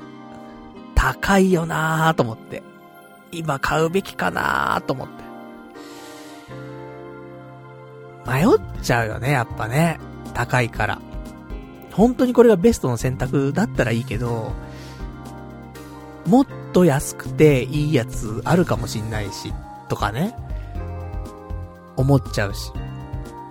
でもなーって、テレワークとかでも使うしなー。配信も、よりやりやすくなるしなー。先行投資としてはいいんじゃないかなーって思うわけ。で、ビッグポイントもあるしね。で、買おうかなって、ちょっと思って。で、で、たまたまちょっと、あの、スマホ見たのよ、自分のスマホ。したらさ、ツイッターにさ、あの、返信が来てて。俺、あの、ビッグカメラ行く前にさ、ツイッターでつぶやいたわけよ。このロジクールの C980 ってやつ高いけど買おうかどうかちょっと迷ってるって言ってね、欲しいっていうようなツイートしたらさ、それの返信が来ててさ、で、とあるリスナーさんからなんだけども、ね、見ていただいたらわかりますけど、実際、ね、ちゃんと真面目に答えると、今買うべきじゃないですよねっていうのが来てて、まあ、それはそうなんだよ。無職でお金がなくてさ、で、結局買ってもさ、ちゃんと活用するかどうかもわかんないわけじゃない。だ今買うべきじゃないんじゃない？いうような、あのー、返信が来ててね。いや、もう、本当にそれが、あのー、スマホ開いた3分前ぐらいにね、その返信来てるわけ。このタイミングかとちょっと待てってことなんかなと。本当に買おうかなって思ってたからさ。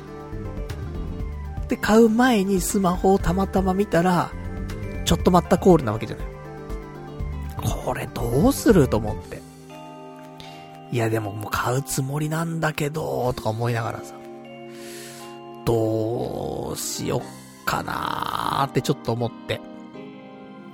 で、迷、迷い出すわけ、俺、ここでさ。買っても、ちゃんと活かせんのかいってね。そもそも、今無職でお金ないんじゃないんかいっていうね。借金してまず買う必要があるものなのかいっつってね。ちょっと自問自答はするんだけどさ。ちょっと考えようと思って。ね、在庫はね、多分そこにあるだけかもしんないけど、そうそう売り切れないでしょと思って。ね、またね、ちょっと時間かけてきてもね、あるだろうかなと思って。じゃあ、明治神宮行こうかなと思って。何か迷ったら明治神宮なわけよ、もう。で、そんなんでさ。で、今日自転車ね、乗って、うろうろしてたから。で、明治神宮ね。まあ、原宿の駅前なんだけど、あの、北参道口みたいなところがあるわけ。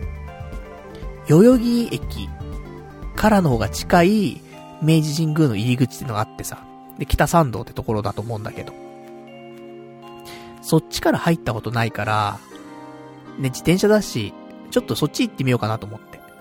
で、えー、渋谷から原宿抜けて、で、もう代々木の方まで行って、で、えー、その北参道のところからね、えー、明治神宮入っていくわけ。で、いつもとね、ちょっと感じ違うなと思ってさ。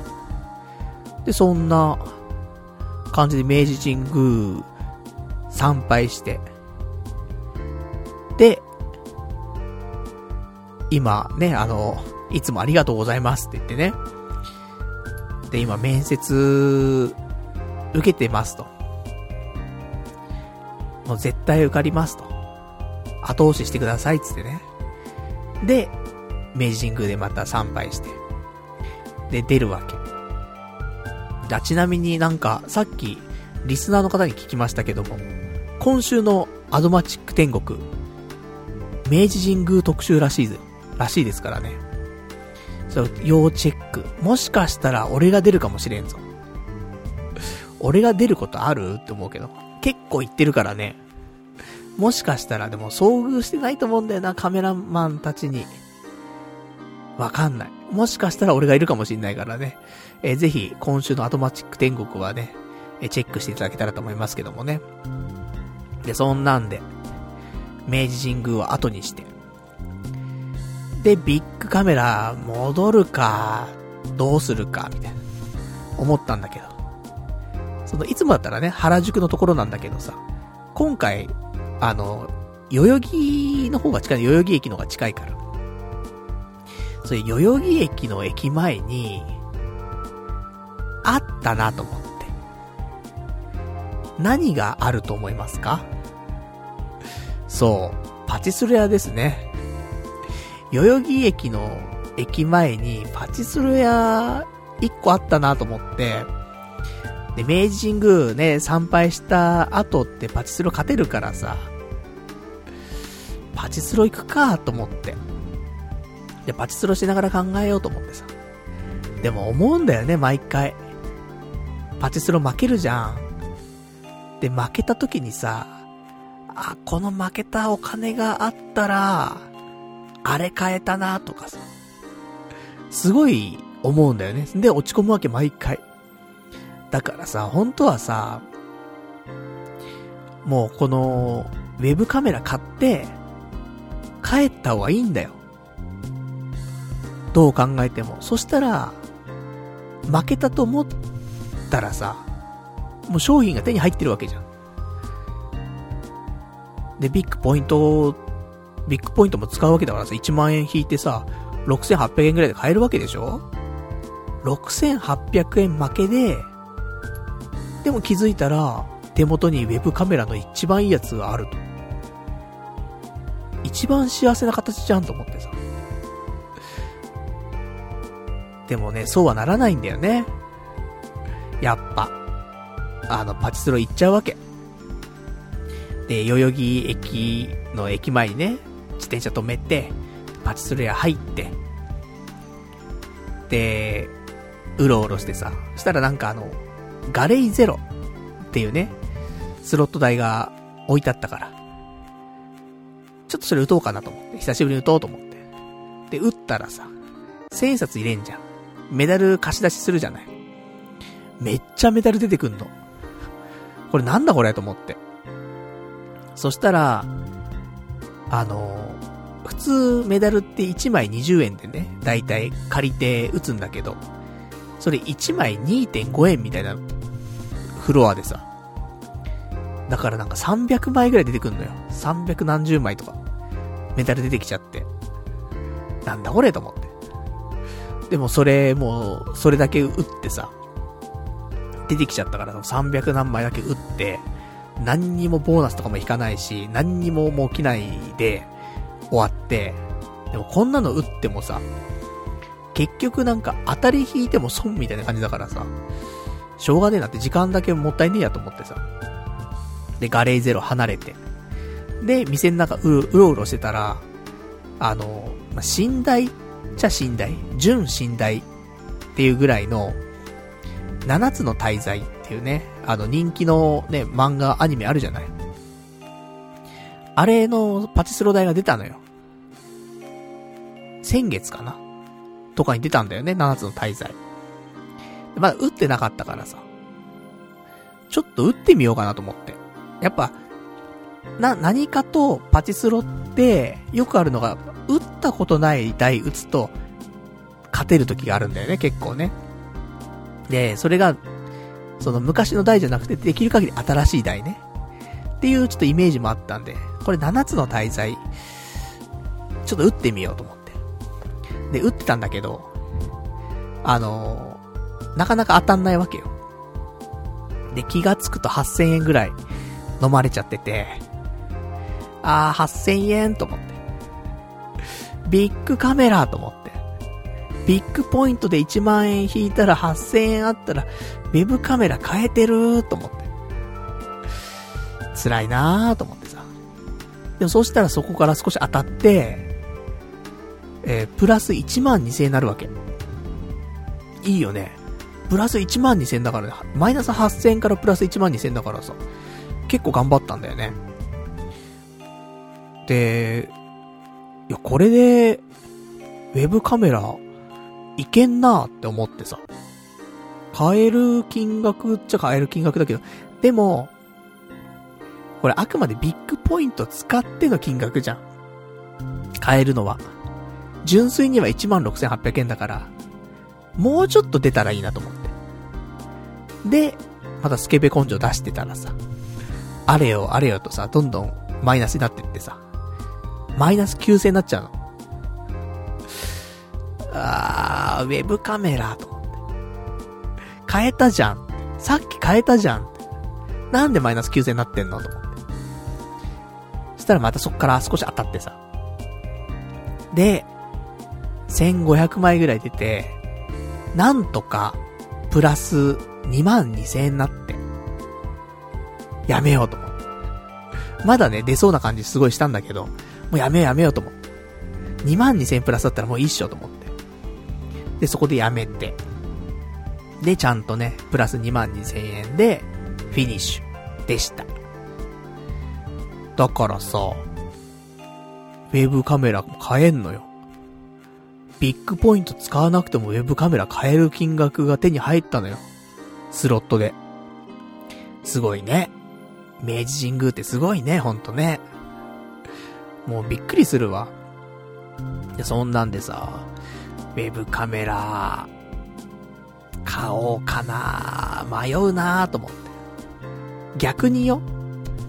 逆に、その、棚ぼたの2万2000円があるじゃない？スロットで買った。で、プラス、ビッグポイントが1万ポイントあるじゃない ?3 万2000ポイントあるじゃない ?3 万2000、3万2000円分あるじゃない？これで。そう考えたらさ、例えばよ、あと1万円ぐらい出したら、まあ、1万とか1万5千出したら、もうちょっといい、今度もウェブカメラじゃないもの買えたりしないと思って。5万円ぐらいで、配信機材としてのいいカメラというか、5万ぐらい出したら買えるよね、と思って。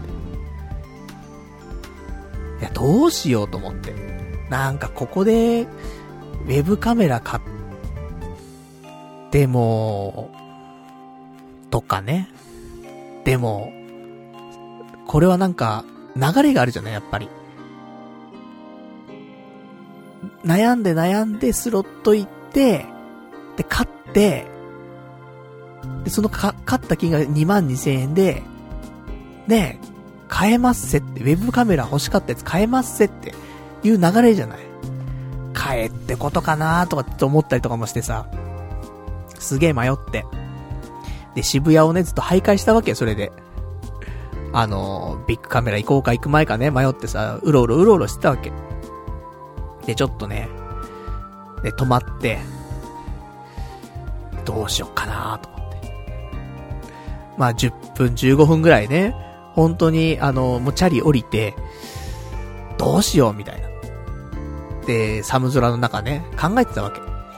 買って帰るかなと。買って帰ったら買って帰ったでさ、今日のラジオでも喋れるわけじゃない。買いましたつってさ。で、これから配信頑張っていきますとかさ、言えるわけじゃない。だし。うん、どうしようと思って。でも高い買い物だしなと思って。ですごい悩んでたわけ。そしたらさ、で、ふとね、あのー、スマホがブルったからさ、スマホ見たわけ。したらさ、あの、一通メールが来てて。何のメールだと思ってさ。で、ちょっと見たら、あの、水曜日に受けた IT 系の会社から、面接の結果のメールがさ、そのタイミングで来てさ、このタイミングで来るかと思って。もう流れだなと思ってね、もうこれ完全に。どう、どういう流れなんだろうと思って。で、メール見るわけ。ね結果、どうですかと。お祈り申し上げます。マジかーと思って。もう面接の日、明治神宮行って、今日も明治神宮行ってるし、で、その間には、花園神社も行ってるし、もう神頼みは完璧なわけ。で、面接もまあまあ良かった。手応えそれなりにあったよ。話も弾んだし。で、テストの方も、そんなに悪くなかったと思うよ。10名以上採用よ。受かるでしょ。受かんねえのか、と思って。もう結構呆然としてるわけよ。参ったなと思って。これ、これはちょっときついなと思ってさ。ほんとこのタイミングだなぁと思って。いやー、帰ろうと思って。ねあのー、何かね、テレワークでさ、在宅ワークになる可能性もあったからさ、ウェブカメラ欲しいのも若干あったからさ、必要なくなっちゃったからさ、帰ろうと。すげえ落ち込みながらもう、結構受かってる気持ちだったからね、正直俺は。いや、これ落ちるんだーと思って。で、家帰ってさ。いや、もう、帰りにね、あの、弁当買って。家着いて弁当食いながら。マジかーって、まあ、ずーっと思いながらね。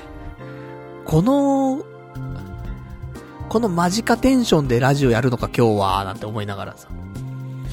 弁当食って。ねえ。そんな、ね、ところだったんだけど、でもさ、その、水曜日ね、面接の後にさ、その昔のね、同僚と飲んだ時にさ、話してたわけよ。もし、この IT 系落ちたら、親の仕事手伝うっていうさ、それ結構検討してたわけ。もう、ほぼほぼもう受かるだろうと思ってたからさ。受かる前提で、まあ落ちるわけねえし、そ、そんなんで落ちちゃったとしたらもう親の仕事手伝うっっていうのはもう神の啓示みたいなもんなのかなとか思って。で、ちょっと考えていたところあったんだけど、ね、落ちちゃったからね、これ、本当に親の仕事手伝うって流れなのかとかちょっと思ったりとかも、若干してるんだけど、で、それに加えて、実は、明日、ね、飲み会あるんだけど、明日の飲み会ってのがさ、前職の、不動、不動産屋の人たちと飲むのよ。このタイミングと思って。ね、親の仕事手伝うか手伝わないか、ちょっとね、かなり揺らいだところでさ、そのタイミングで不動産屋さんの人と飲むと思って。こんな流れかと思ってさ。あ一体私はどうするべきなんでしょうかっていうね。そんな感じの今週でした。だから、まあ、結果的には、アルバイトは受かりましたんで、アルバイトはしますよ。何かしら、その何かしらっていうか、これ受かったね。アルバイトはします。で、あとは、そのアルバイトをしながら、次の仕事を探すのか、もしくは、ね、親の仕事を手伝うのか。ってところなんだけど、まあこれはもう明日、ちょっと飲み会でそんな話多分出ると思うんでね。そこでちょっと、でも絶対みんな言うんだよな。親の仕事手伝ったらいいんじゃないってね、絶対ね。それはさ、多分リスナーのみんなもさ、いや、パルさん、前々から俺たち言ってるじゃない。親の仕事手伝、手伝えばいいじゃないみたいな。言ってるでしょみたいなね、なるから、それはどうなんだろうなって思ったりするんだけどさ、まあ、そんな感じの、ね、一週間でございました。来週はね、どんな人生が待ってるのやらっていうね、感じでございますけどもね。まあまあ、頑張っていきたいなと思います。だからもう来週には決断してるはずだからね。一応今週、親には何かしら回答する予定なんで、手伝うか、手伝わないか。でも思うんだよね。車の運転、やっぱあんましたくないんだよね。だから親の仕事手伝うってなると、車は運転したくないですっていう話じゃない。とかさ、あと、やっぱなんかあんまね、その、出来損ない感を見せたくないよね、親にね。で、出来損ない感を見せたくないだけにまた頑張るじゃない。で、追い詰められちゃうじゃない。って思っちゃうよね、ほんとね。あと遠いっていうね。渋谷から埼玉までね、毎日行かなくちゃいけない。あ、そこはいいのかなどうなんでしょうかまあ、そんな感じのね、ちょっと来週、えー、ご報告したいと思います。どういう判断したか。まあ、何か、あの、パルさん、こんな風に選択するのもありなんじゃないとかね、あれば、お便りとかもね、いただけると。まあ、もしかしたらね、回答した後にね、あの、お便りちょっともらうかもしれませんけどもね、ポッドキャストの配信のタイミングとかね。でもまあまあ、何かしら、私決断をね、しますよ。だから、2020年最後、結構大きな決断だよね。前ね、前ね、もう本当に、1年前2年前ぐらいにね、もう、親の仕事は手伝いませんよってね、宣言はしたんだよね。でもその中で、やっぱ仕事ね、してないっていうのがあるからね。もし仕事がなければ、決まってないんだったら、手伝うかいっていうね。そういう話だからね。さあ、どうしましょうっていうね、ところでございますけどもね。どうなるんでしょうか。じゃ、そんなんで、ね、ちょっとお便りとかいただいてるからお便り読んでいこうかしらね。えー、お便り。ラジオネームたかさん。パルさんこんばんは。今日も番組お疲れ様でございます。やっと iPhone 12 mini の実物を見に行って、えー、見に行き触ってきましたよ。小さいけど画面はそれほどびっくりするぐらい小さい画面ではなかったです。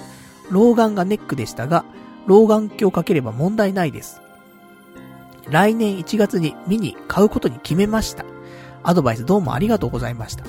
そしてパルさん、就職先どんな感じですか？良い結果が出ればいいですね。えー、僕は夢破れて20代で、えー、家業を継ぎました。親父も亡くなり、今はのんびり一人で細々やっております。えー、どうしても結果が出ないなら、お父さんの不動産の仕事手伝ってあげてください。お父さんきっと喜びますよ。では今日も番組楽しみにしています。というね、お便りいただきましてありがとうございます。どこから触れますか？iPhone 12 mini から触れましょうか。ね。いいよね、iPhone 12 mini ね。ほんと。画面、ね、ちっちゃいのにサイズは、画面は大きいから、全然問題ないし、やっぱデザインもいいし、あのー、ね、俺機種変して結構時間経つけど、まだ全然、なんだろ、ううっとりできる。iPhone 12 mini いいなーって思えるもん。なかなかそう思える機会ってないよね、端末ね。だから、今日、今日も思ってたもん。iPhone 12 mini っていいなーつって。思ってたんで、結構おすすめでございます。ね。1月にね、買うことに決めましたってことなんでね。あの、一緒にこの、惚れ惚れするね、デザインとかね、一緒に楽しめたらいいですね。よかったです。そして、本題。お仕事の話ね。どうしましょう？ね、その、どうしても結果が出ないなら、お父さんの仕事手伝ってあげてくださいと。お父さんきっと喜びますよっていうね。この一言よね。いや、お父さん喜ぶかもしんないけどさ。いや、揉める気すんだよな。昔、母親が、ちょっとその、親父の仕事手伝ってた時期があったんだけど、結構喧嘩してたんだよね。だからまあでもそんなことにはならんとは思うけど、でも仕事だからね、やっぱ厳しいと思うよ。仕事に厳しい人だからさ、じゃなかったらね、その、一台で、やってけないじゃない。一台こんなね、長い年月バブルもさ、乗り越えてさ、で、家族を養って、できないと思うんだよね、やっぱね。多分かなり厳しく仕事してると思うから、本当にだって、家族でどっか出かけたとしても、もう常に電話してるからね。あの物件ありますかこの物件ありますかつってね、連絡かかってくるし。気が休まらないよね、やっぱ。寝てらんないよね。いやー、怖えな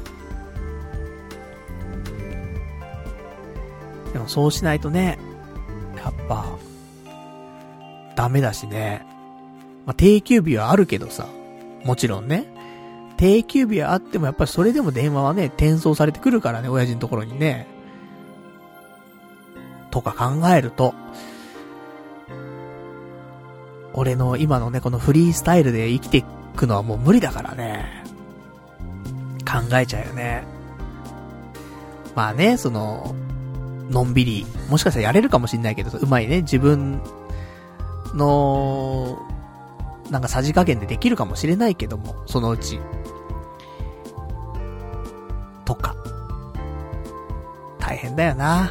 うん、自営業はやっぱり。俺も一回ね、経験したはしたからさ、あれだけどさ。自由になるはなるけど、特にそういう、電話とかでね、連絡が頻繁に来る、外部から。っていう仕事は、ね、こっちからかけるんだったらね、かけなきゃいいだけだけどさ、かかってきちゃうのはさ、出なくちゃいけないからさ。それが仕事だからね。まあでも言ったらきりないけどね、結局ね。そんな甘い考えで仕事をできんよって話だからさ。とかもあるけど、もう本当にその、車運転したくないのもあるし、あと、その方向音痴。カーナビあるじゃんって言うかもしんないけど、カーナビを超えるような感じなんだよね。で、付近に着きましてからがやばいんだよ。ここ、どこどこの付近に着きましたってね。わからんみたいな。なるし、一方通行だったとかさ。ありそうじゃん、そのうち。やだよ、捕まりたくねえな。で、お金も払いたくねえよ、罰金。とか。あと、まあ、自動運転とか最近多いからね、車。だから、そういう車だったらまだね、いいかもしんないけどさ、衝突とかね、防止するようなさ、センサーついてたりとかしたらいいけどさ、新しい車にしかついてないじゃない、そういうのさ。昔の車だったらね、ついてないしさ。まあ、言っちゃうね。まあ、田舎だからね、まだね、田舎っていうかその、埼玉だからさ。東京ほどね、まあ、車の運転もしづらいことはないと思うけど、で、昔は俺もね、埼玉で車運転してたからさ。まあまあ事故とかはね、基本的になく、ずっと運転してたから大丈夫っちゃ大丈夫なんだろうけど、でもなぁ、みたいなね、ちょっとビビっちゃうところあるんで、ちょっと考えましょう。ね。親父の仕事、手伝う。手伝わない。ね、ちょっと判断しないといけないですね。そろそろね。いや、怖い怖い。じゃあ、あとね、えー、いただきました。いただきましたお便りですね。えー、ラジオネーム、羊がいる水族館さん。えー、パルさん、マジでコロナには気をつけろよ。現在、東京都民の、あ、現在の東京都民の行動じゃないぞ、それってね、いただきましてありがとうございます。ちょっと活発に動きすぎましたかね、今週は。飲み会飲み会、そして、明日も飲み会。で、二日後も飲み会。飲み会ラッシュってね、コロナですよっていうね、ありますけど。ほんとだよね。気をつけないといけない。気をつけないといけないよね。なるべく気をつけてんだけどね。その居酒屋以外ではね、しっかりマスクしてね、行動してますけど。居酒屋だけはね、やっぱしね、飲むし食うから、マスクはしてらんないもんね。まあ、ウィズコロナっていうことでね、コロナとは仲良くやっていくしかないんだろうけどさ。まあ、気をつけよう。できる限り。もうでも予定組んじゃってるからな。うん。ちょっと、組んだ予定だけはね、そのまま行かせていただいて。あとは、特にね、家で、家でうだうだしましょう。求人サイト見ましょう。そんな感じでね、やっていきたいと思います。ちょっとね、あのー、気が緩んじゃってるところあるかもしれないから、よりね、気をつけたいと思います。ありがとうございます。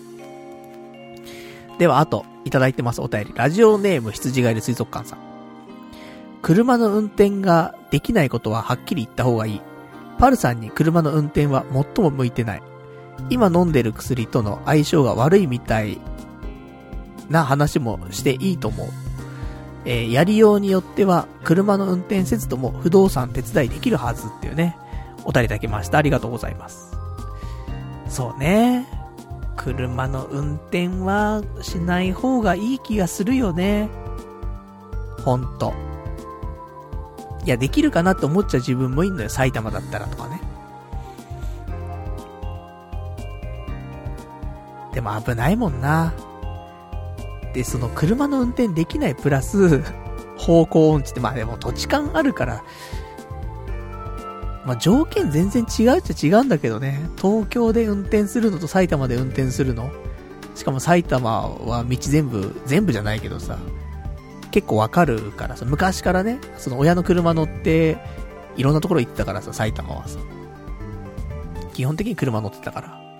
自分でも運転してる時もあったし。そんなに迷わないんだけど。だけどだよね。うん。だからもう言った方がいいね。だから本当にしょうがない時は乗るかもしんないけど。なるべく乗らない方がいい気がするんだよな。で、ちゃんと、そういうセンサーがついたような車が、に乗るんだったらね、俺ありかなと思う。でも都内だったらちょっとやだな。埼玉だったら、センサーついた車だったらまだいいかなって思うけど、あ車運転なるべくしたくないね。危ないわ。俺、俺も危なけりゃね、人も危ないわけだからね。取り返しつかなくなっちゃうからね。まあ、なんかあるとしたら、多分、人を引くことは多分、そういう不注意じゃないんだよね。ただ、前の車にぶつけちゃう。っていうのはありそう。ちょ、ちょっとね、それがありそうなんだよね。ん、うん、怖い。怖いとしか言えないね。じゃあやめときなよって話だからね。ちょっと車の運転に関しては、できんよと。前、でも俺言ってんのよ、前から。もう車の運転がしたく、ちょっとしたくないから。だから不動産屋は、ちょっと自分は、難しいかななんていう話をししつつ、結局、あの、もう俺は手伝わないよっていう話を2年ぐらい前にしてんのよ。だから、まあまあ、わか、すぐね、その話はわかるかなと思うんだけど。まあ、ちょっとそんなんでね、今後、ね、どういう未来が待ってるかわかりませんけど、ちょっと判断してね。まあ、言うことを言ってね、それでも、っていう話であれば、それでもいいよって言ってくれたら、やるか。なんか流れはね、ありそうだよね。この、絶対受かると思ったところが落ちるとかさ。このタイミングで親から電話かかってきてるとかさ。明日、ね、前職の人たちと飲むとかさ。なんかね、いろいろと、重なるもの重なってんなーと思うんだよね。とうとう俺も、ね、よ、で、しかも40になったでしょ？やっぱ30代じゃないんだよね。40代になってから来た話っていうのもね、なんかあるよねってちょっと思っちゃったりとかして。まあ、そんなんで、ね、来週、ね、判断した結果をね、えー、ちょっとお話ししたいと思いますんで、来週ね、お楽しみにお待ちいただけたらと思います。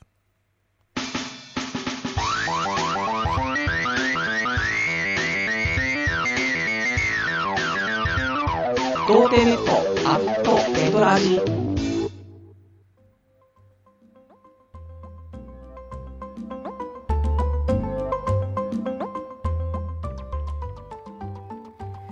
それではね、お時間ほど届きましたんで、お別れのコーナーしていきたいと思います。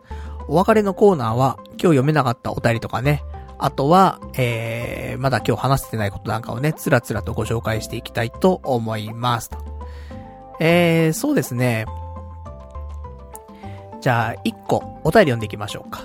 お便り。ラジオネーム、ひろじゃんさん。パルさんこんばんは。2020年も残すところ、あと2週間弱ですね。そんな師走のパルさんに聞きたいんですが、パル内藤的、今年の漢字1文字は何ですか？多分、金ですよね。てか、毎年、金ですよね。っていうね、お答えいただきました。ありがとうございます。いや、俺今年は金っていうのもあるんだけど、でも金じゃないなと思って。結局何かっていうと、無なしっていう感じね。無。かなーって思う。やっぱ無職っていうのもあるし、あとなんかやっぱし、精神的にも結構やられて、ほんとなんか無気力というか、無気力無感動だったりとかね、するから、で、ね、お金もないじゃない？もう無じゃない？だから無だなと思って。思ってます。いや、それ言ったら毎年お前無じゃねえかって話なんだけど。そう、だから毎年金っていう感じか、無っていう感じか、まあ、まあ、どっちかだよね。だったりするけど、ね、大体、まあ今年はね、そう、今年はっていうか去年から続いてムームー続いちゃってるところあるけど、だいたい3年に1回ぐらいね、無になってくるからね。だからまあ頻度は高いんだけど。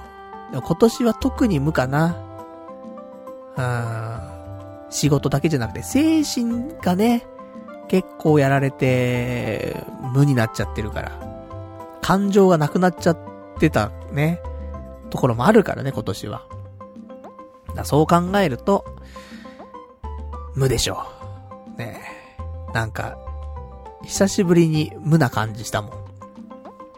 その昔ね、その俺が二十歳ぐらいの時か、19、二十歳ぐらいの時に、あの、トンプーソーっていうさ、麻雀ゲームがね、オンラインゲームあったんだけど、その時のハンドルネームが、無気力無感動っていう名前でね、麻雀打ってたんだけど。久しぶりにそれを思い出したもんね、今年はね。いや、無だなぁと思って。まあ、そんな感じでございました。だから2020年は無。2021年はね、もうちょっといい一文字になるようにね、頑張っていきたいなと思いますけどもね。じゃあ、あとね、今週話したいこと。えー、あと今週の、あのー、雑学に関しては、もういいかな。雑学ってどうですか？評判は。別にって感じでしょ？だから、ちょっと、時間が足りなかったら雑学挟むぐらいの感じで、ね、いいかなと思うんだけど、一応今週の雑学、喋っとく一個。えー、じゃあ一個だけちょっと雑学入れときますよ。どうでもいい雑学です。キリン、キリンはオス同士で交尾する。オスのキリンはメスをめぐって首を打ちつけ合ったりして激しい喧嘩を繰り広げるが、決着がつかなかった場合は、なんとオス同士で首を愛撫し合い、そのまま交尾を始める。喧嘩の興奮を性的な興奮と錯覚してしまうことがその理由と言われているが、動物学者の推定では、74から95%ものキリンがオス同士で交尾をしているという、っていうね。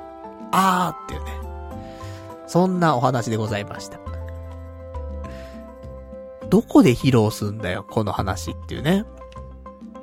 まあだから、ちょっと不女子とかさ、と話す機会があったりとかしたら、ぜひ披露してあげてください。キリンってさ、オス同士で交尾するらしいよ。ねえ。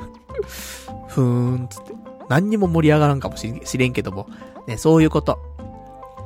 興奮しちゃうらしいからね。で、ちょっと性的な興奮とね、間違っちゃうらしいんでね、勘違いしちゃうから。そんなんで。ね、キリンはオス同士で交尾すると。覚えておいてください。ね。だからもうホモ、ホモばっか。ね。キリンはホモ。ね。そういう話ですね。そういう話ではないんだけど。じゃあ、あとね、えー、今週話したかったこと。そうだなパズドラ今週パズドラのさ、ランキングダンジョンってのがあってさ。で、えー、絶闘技場杯っていうのが来てたんだけど、このランキングダンジョンって、上位5%とかに入ると、しょ、なんか称号みたいにもらえるのよ。王冠ってのがもらえて。で、これ欲しくてさ、みんな、あの、ランキングダンジョン頑張るんだけど。で、私、この間日曜日、えー、お馬さんのね、放送終わった後にね、このパズドラの放送しまして。で、見事、5%入りましてね、ちゃんと、ランキングダンジョンの放送してる中で、えー、最高得点とかね、自己ベストを出しまして、結果、まあ、暫定なんだけど、上位2.2%に入りました。やりました。久しぶりに王冠を取ることができました。結構良かったなと思って。いけると思ったんだよね。今回はちょっといけそうと思って。ちょっと頑張ってみたらね、いけたんでよかったです。いつもね、あの、YouTube でね、いろんな、そのパズドラプレイヤーの人のね、動画を見たりとかしてるんだけど、ランキングダンジョンにあたっては、あの、ダチョウさんっていう人がいるんだけど、ダチョウさんのそのランキングダンジョン攻略っていうのが一番有名で、ダチョウ法って呼ばれてんだよね。だからいろんな人がランキングダンジョンの考察して攻略出すんだけど、結局ダチョウさんが出した攻略で全部持ってかれるっていうね。で、ダチョウ法来た、ダチョウ法来た、つって、で、それを真似してやると、あの、結構いい点数が出たりとかね、するんで。あの、よかったら皆さん、パズドラやってる方ね、ランキングダンジョンやってる方いらっしゃって、ダチョウさん知らない人いたらね、まあ、なかなか、結構有名なんですけども。あの、ダチョウ法をね、ぜひ体感していただけるとね、いいんじゃないかなと。私でも2.2%取れましたからね。まあもちろんパズルのね、努力も必要なんだけども、その、編成っていうの。パズドラってパズルだけがパズルじゃなくて、パズを、パズルをする前の編成もパズルなんだよね。このパズルがうまくいかないと実際のパズルやってもどうにもなんないんで。編成のパズルがダチョウさんはもう最強にうまいと。いうところ。もちろん普通のパズルもうまいんですが、ね、そんな感じでございました。よかったです。で、あと今週の話は、なんか今週むしゃくしゃしちゃって。あの、大食いしてました、なんか。ダイエット中だからダメなんだけど。ペヤング超大盛りとか食べちゃったし。あとは、あの、ピザ。ピザ野郎なんですけども、ピザ、ピザをね、買っちゃいましたね。なんか、あの、出前館ってあるじゃない？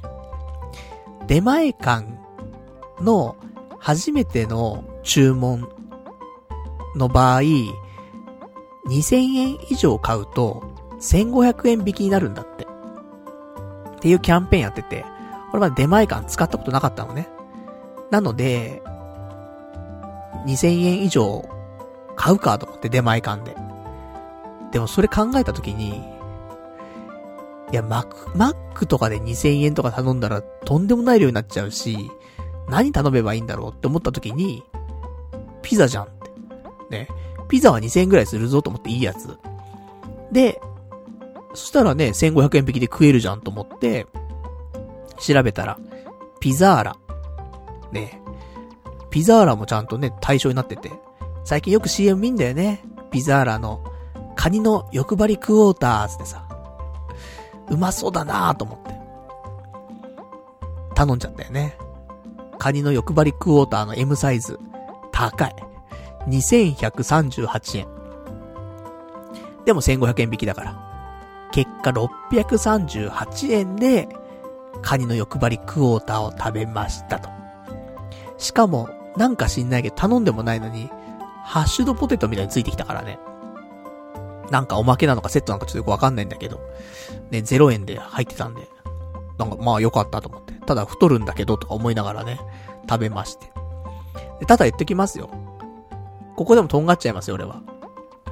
カニの欲張りクォーター。なんかカニの量が少ない。うん。欲張りクォーターだから4分の1なんだよね。カニが。しかもその、そこの、カニのピザも、カニのやっぱり量が少ないので、全体として見ても4分の1だし、実際その4分の1のカニのピザも、ちょっとカニの量が足りない気はしました。なので、それで2138円は高いなって思っちゃう。だったらドミノピザで持ち帰りで頼んだ方がいいかなって思っちゃいますね。まあ難しいところですけども。たまにはね、まあちょっとピザも食べたくなりますよと。まあそんな話でございます。やっぱね、食が、食が潤わないと、もう人生潤わないよ。本当に。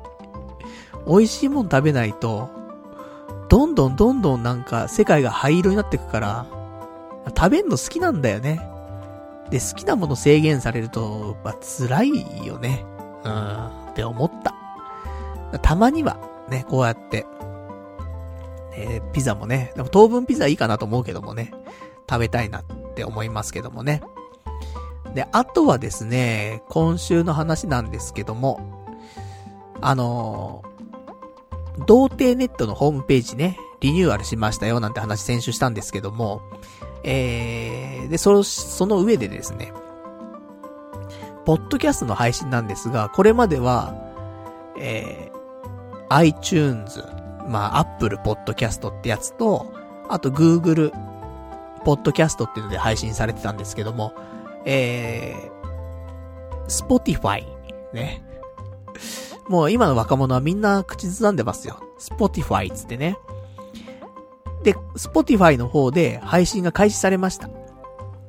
なので、えー、Spotify の方で、ポッドキャストでね、童貞ネットって検索すると、童貞ネット出てきます。嬉しいですね、ほんとね。ようやくうちも Spotify と。なのでよかったら、あの、Spotify ね、聞いていただけると。で、俺最近さ、Spotify 普通に使ってんだよね。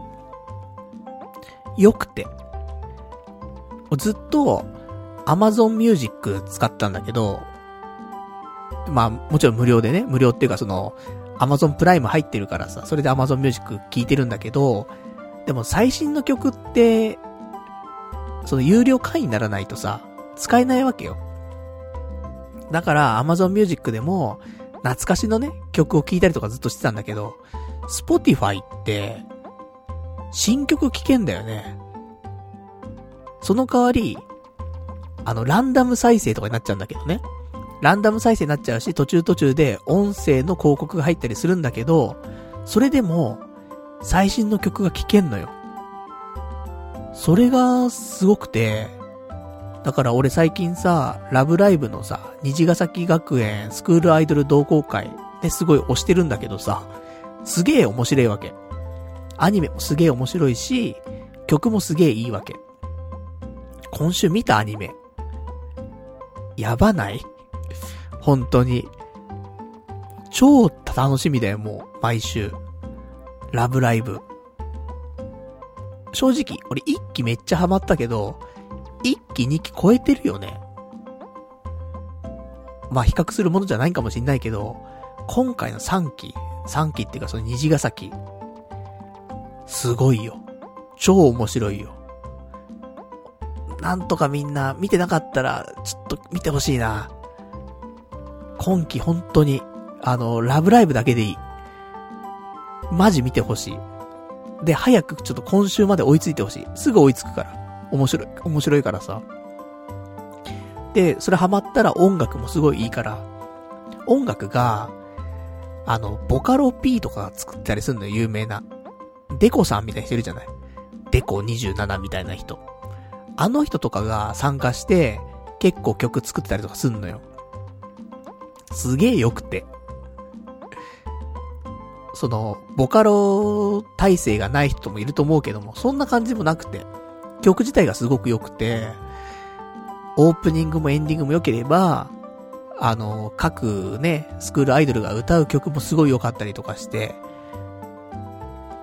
めちゃめちゃいいんで、それが Spotify だと聴けるんだよ。ちゃんと、新曲が出てるから。だからプレイリストで、その、虹ヶ崎学園スクールアイドル同好会のプレイリスト作ってさ、聞いてんだけど、最近。すげえいいわ、 Spotify。で、そんなね、 Spotify で、ポッドキャストを配信できるっていうこの名誉、ありがとうございます。ところなんだけど。で、あと、すいません。 Android とかで聞いてくださってる方、ポッドキャストね。Google ポッドキャストの方はですね、今、ちょっと今聞けない状況かと思います。あの、ホームページリニューアルしたことによって、ちょっと配信の、なんだろうな、やつがちょっと変わったんですよ。で、それによって、えうまく配信できなくなってるんで、今切り替えをしています。で、Google にメールして、で、今対応してもらってるので、まあ今しばらくお待ちいただけたら、まあ治るかなと思いますんで。で、Google 翻訳を使ってね、英文でね、ちょっと、あの、お願いしましたから、多分あれで伝わってるでしょう。って思いますからね。まあ、そんな感じでございます。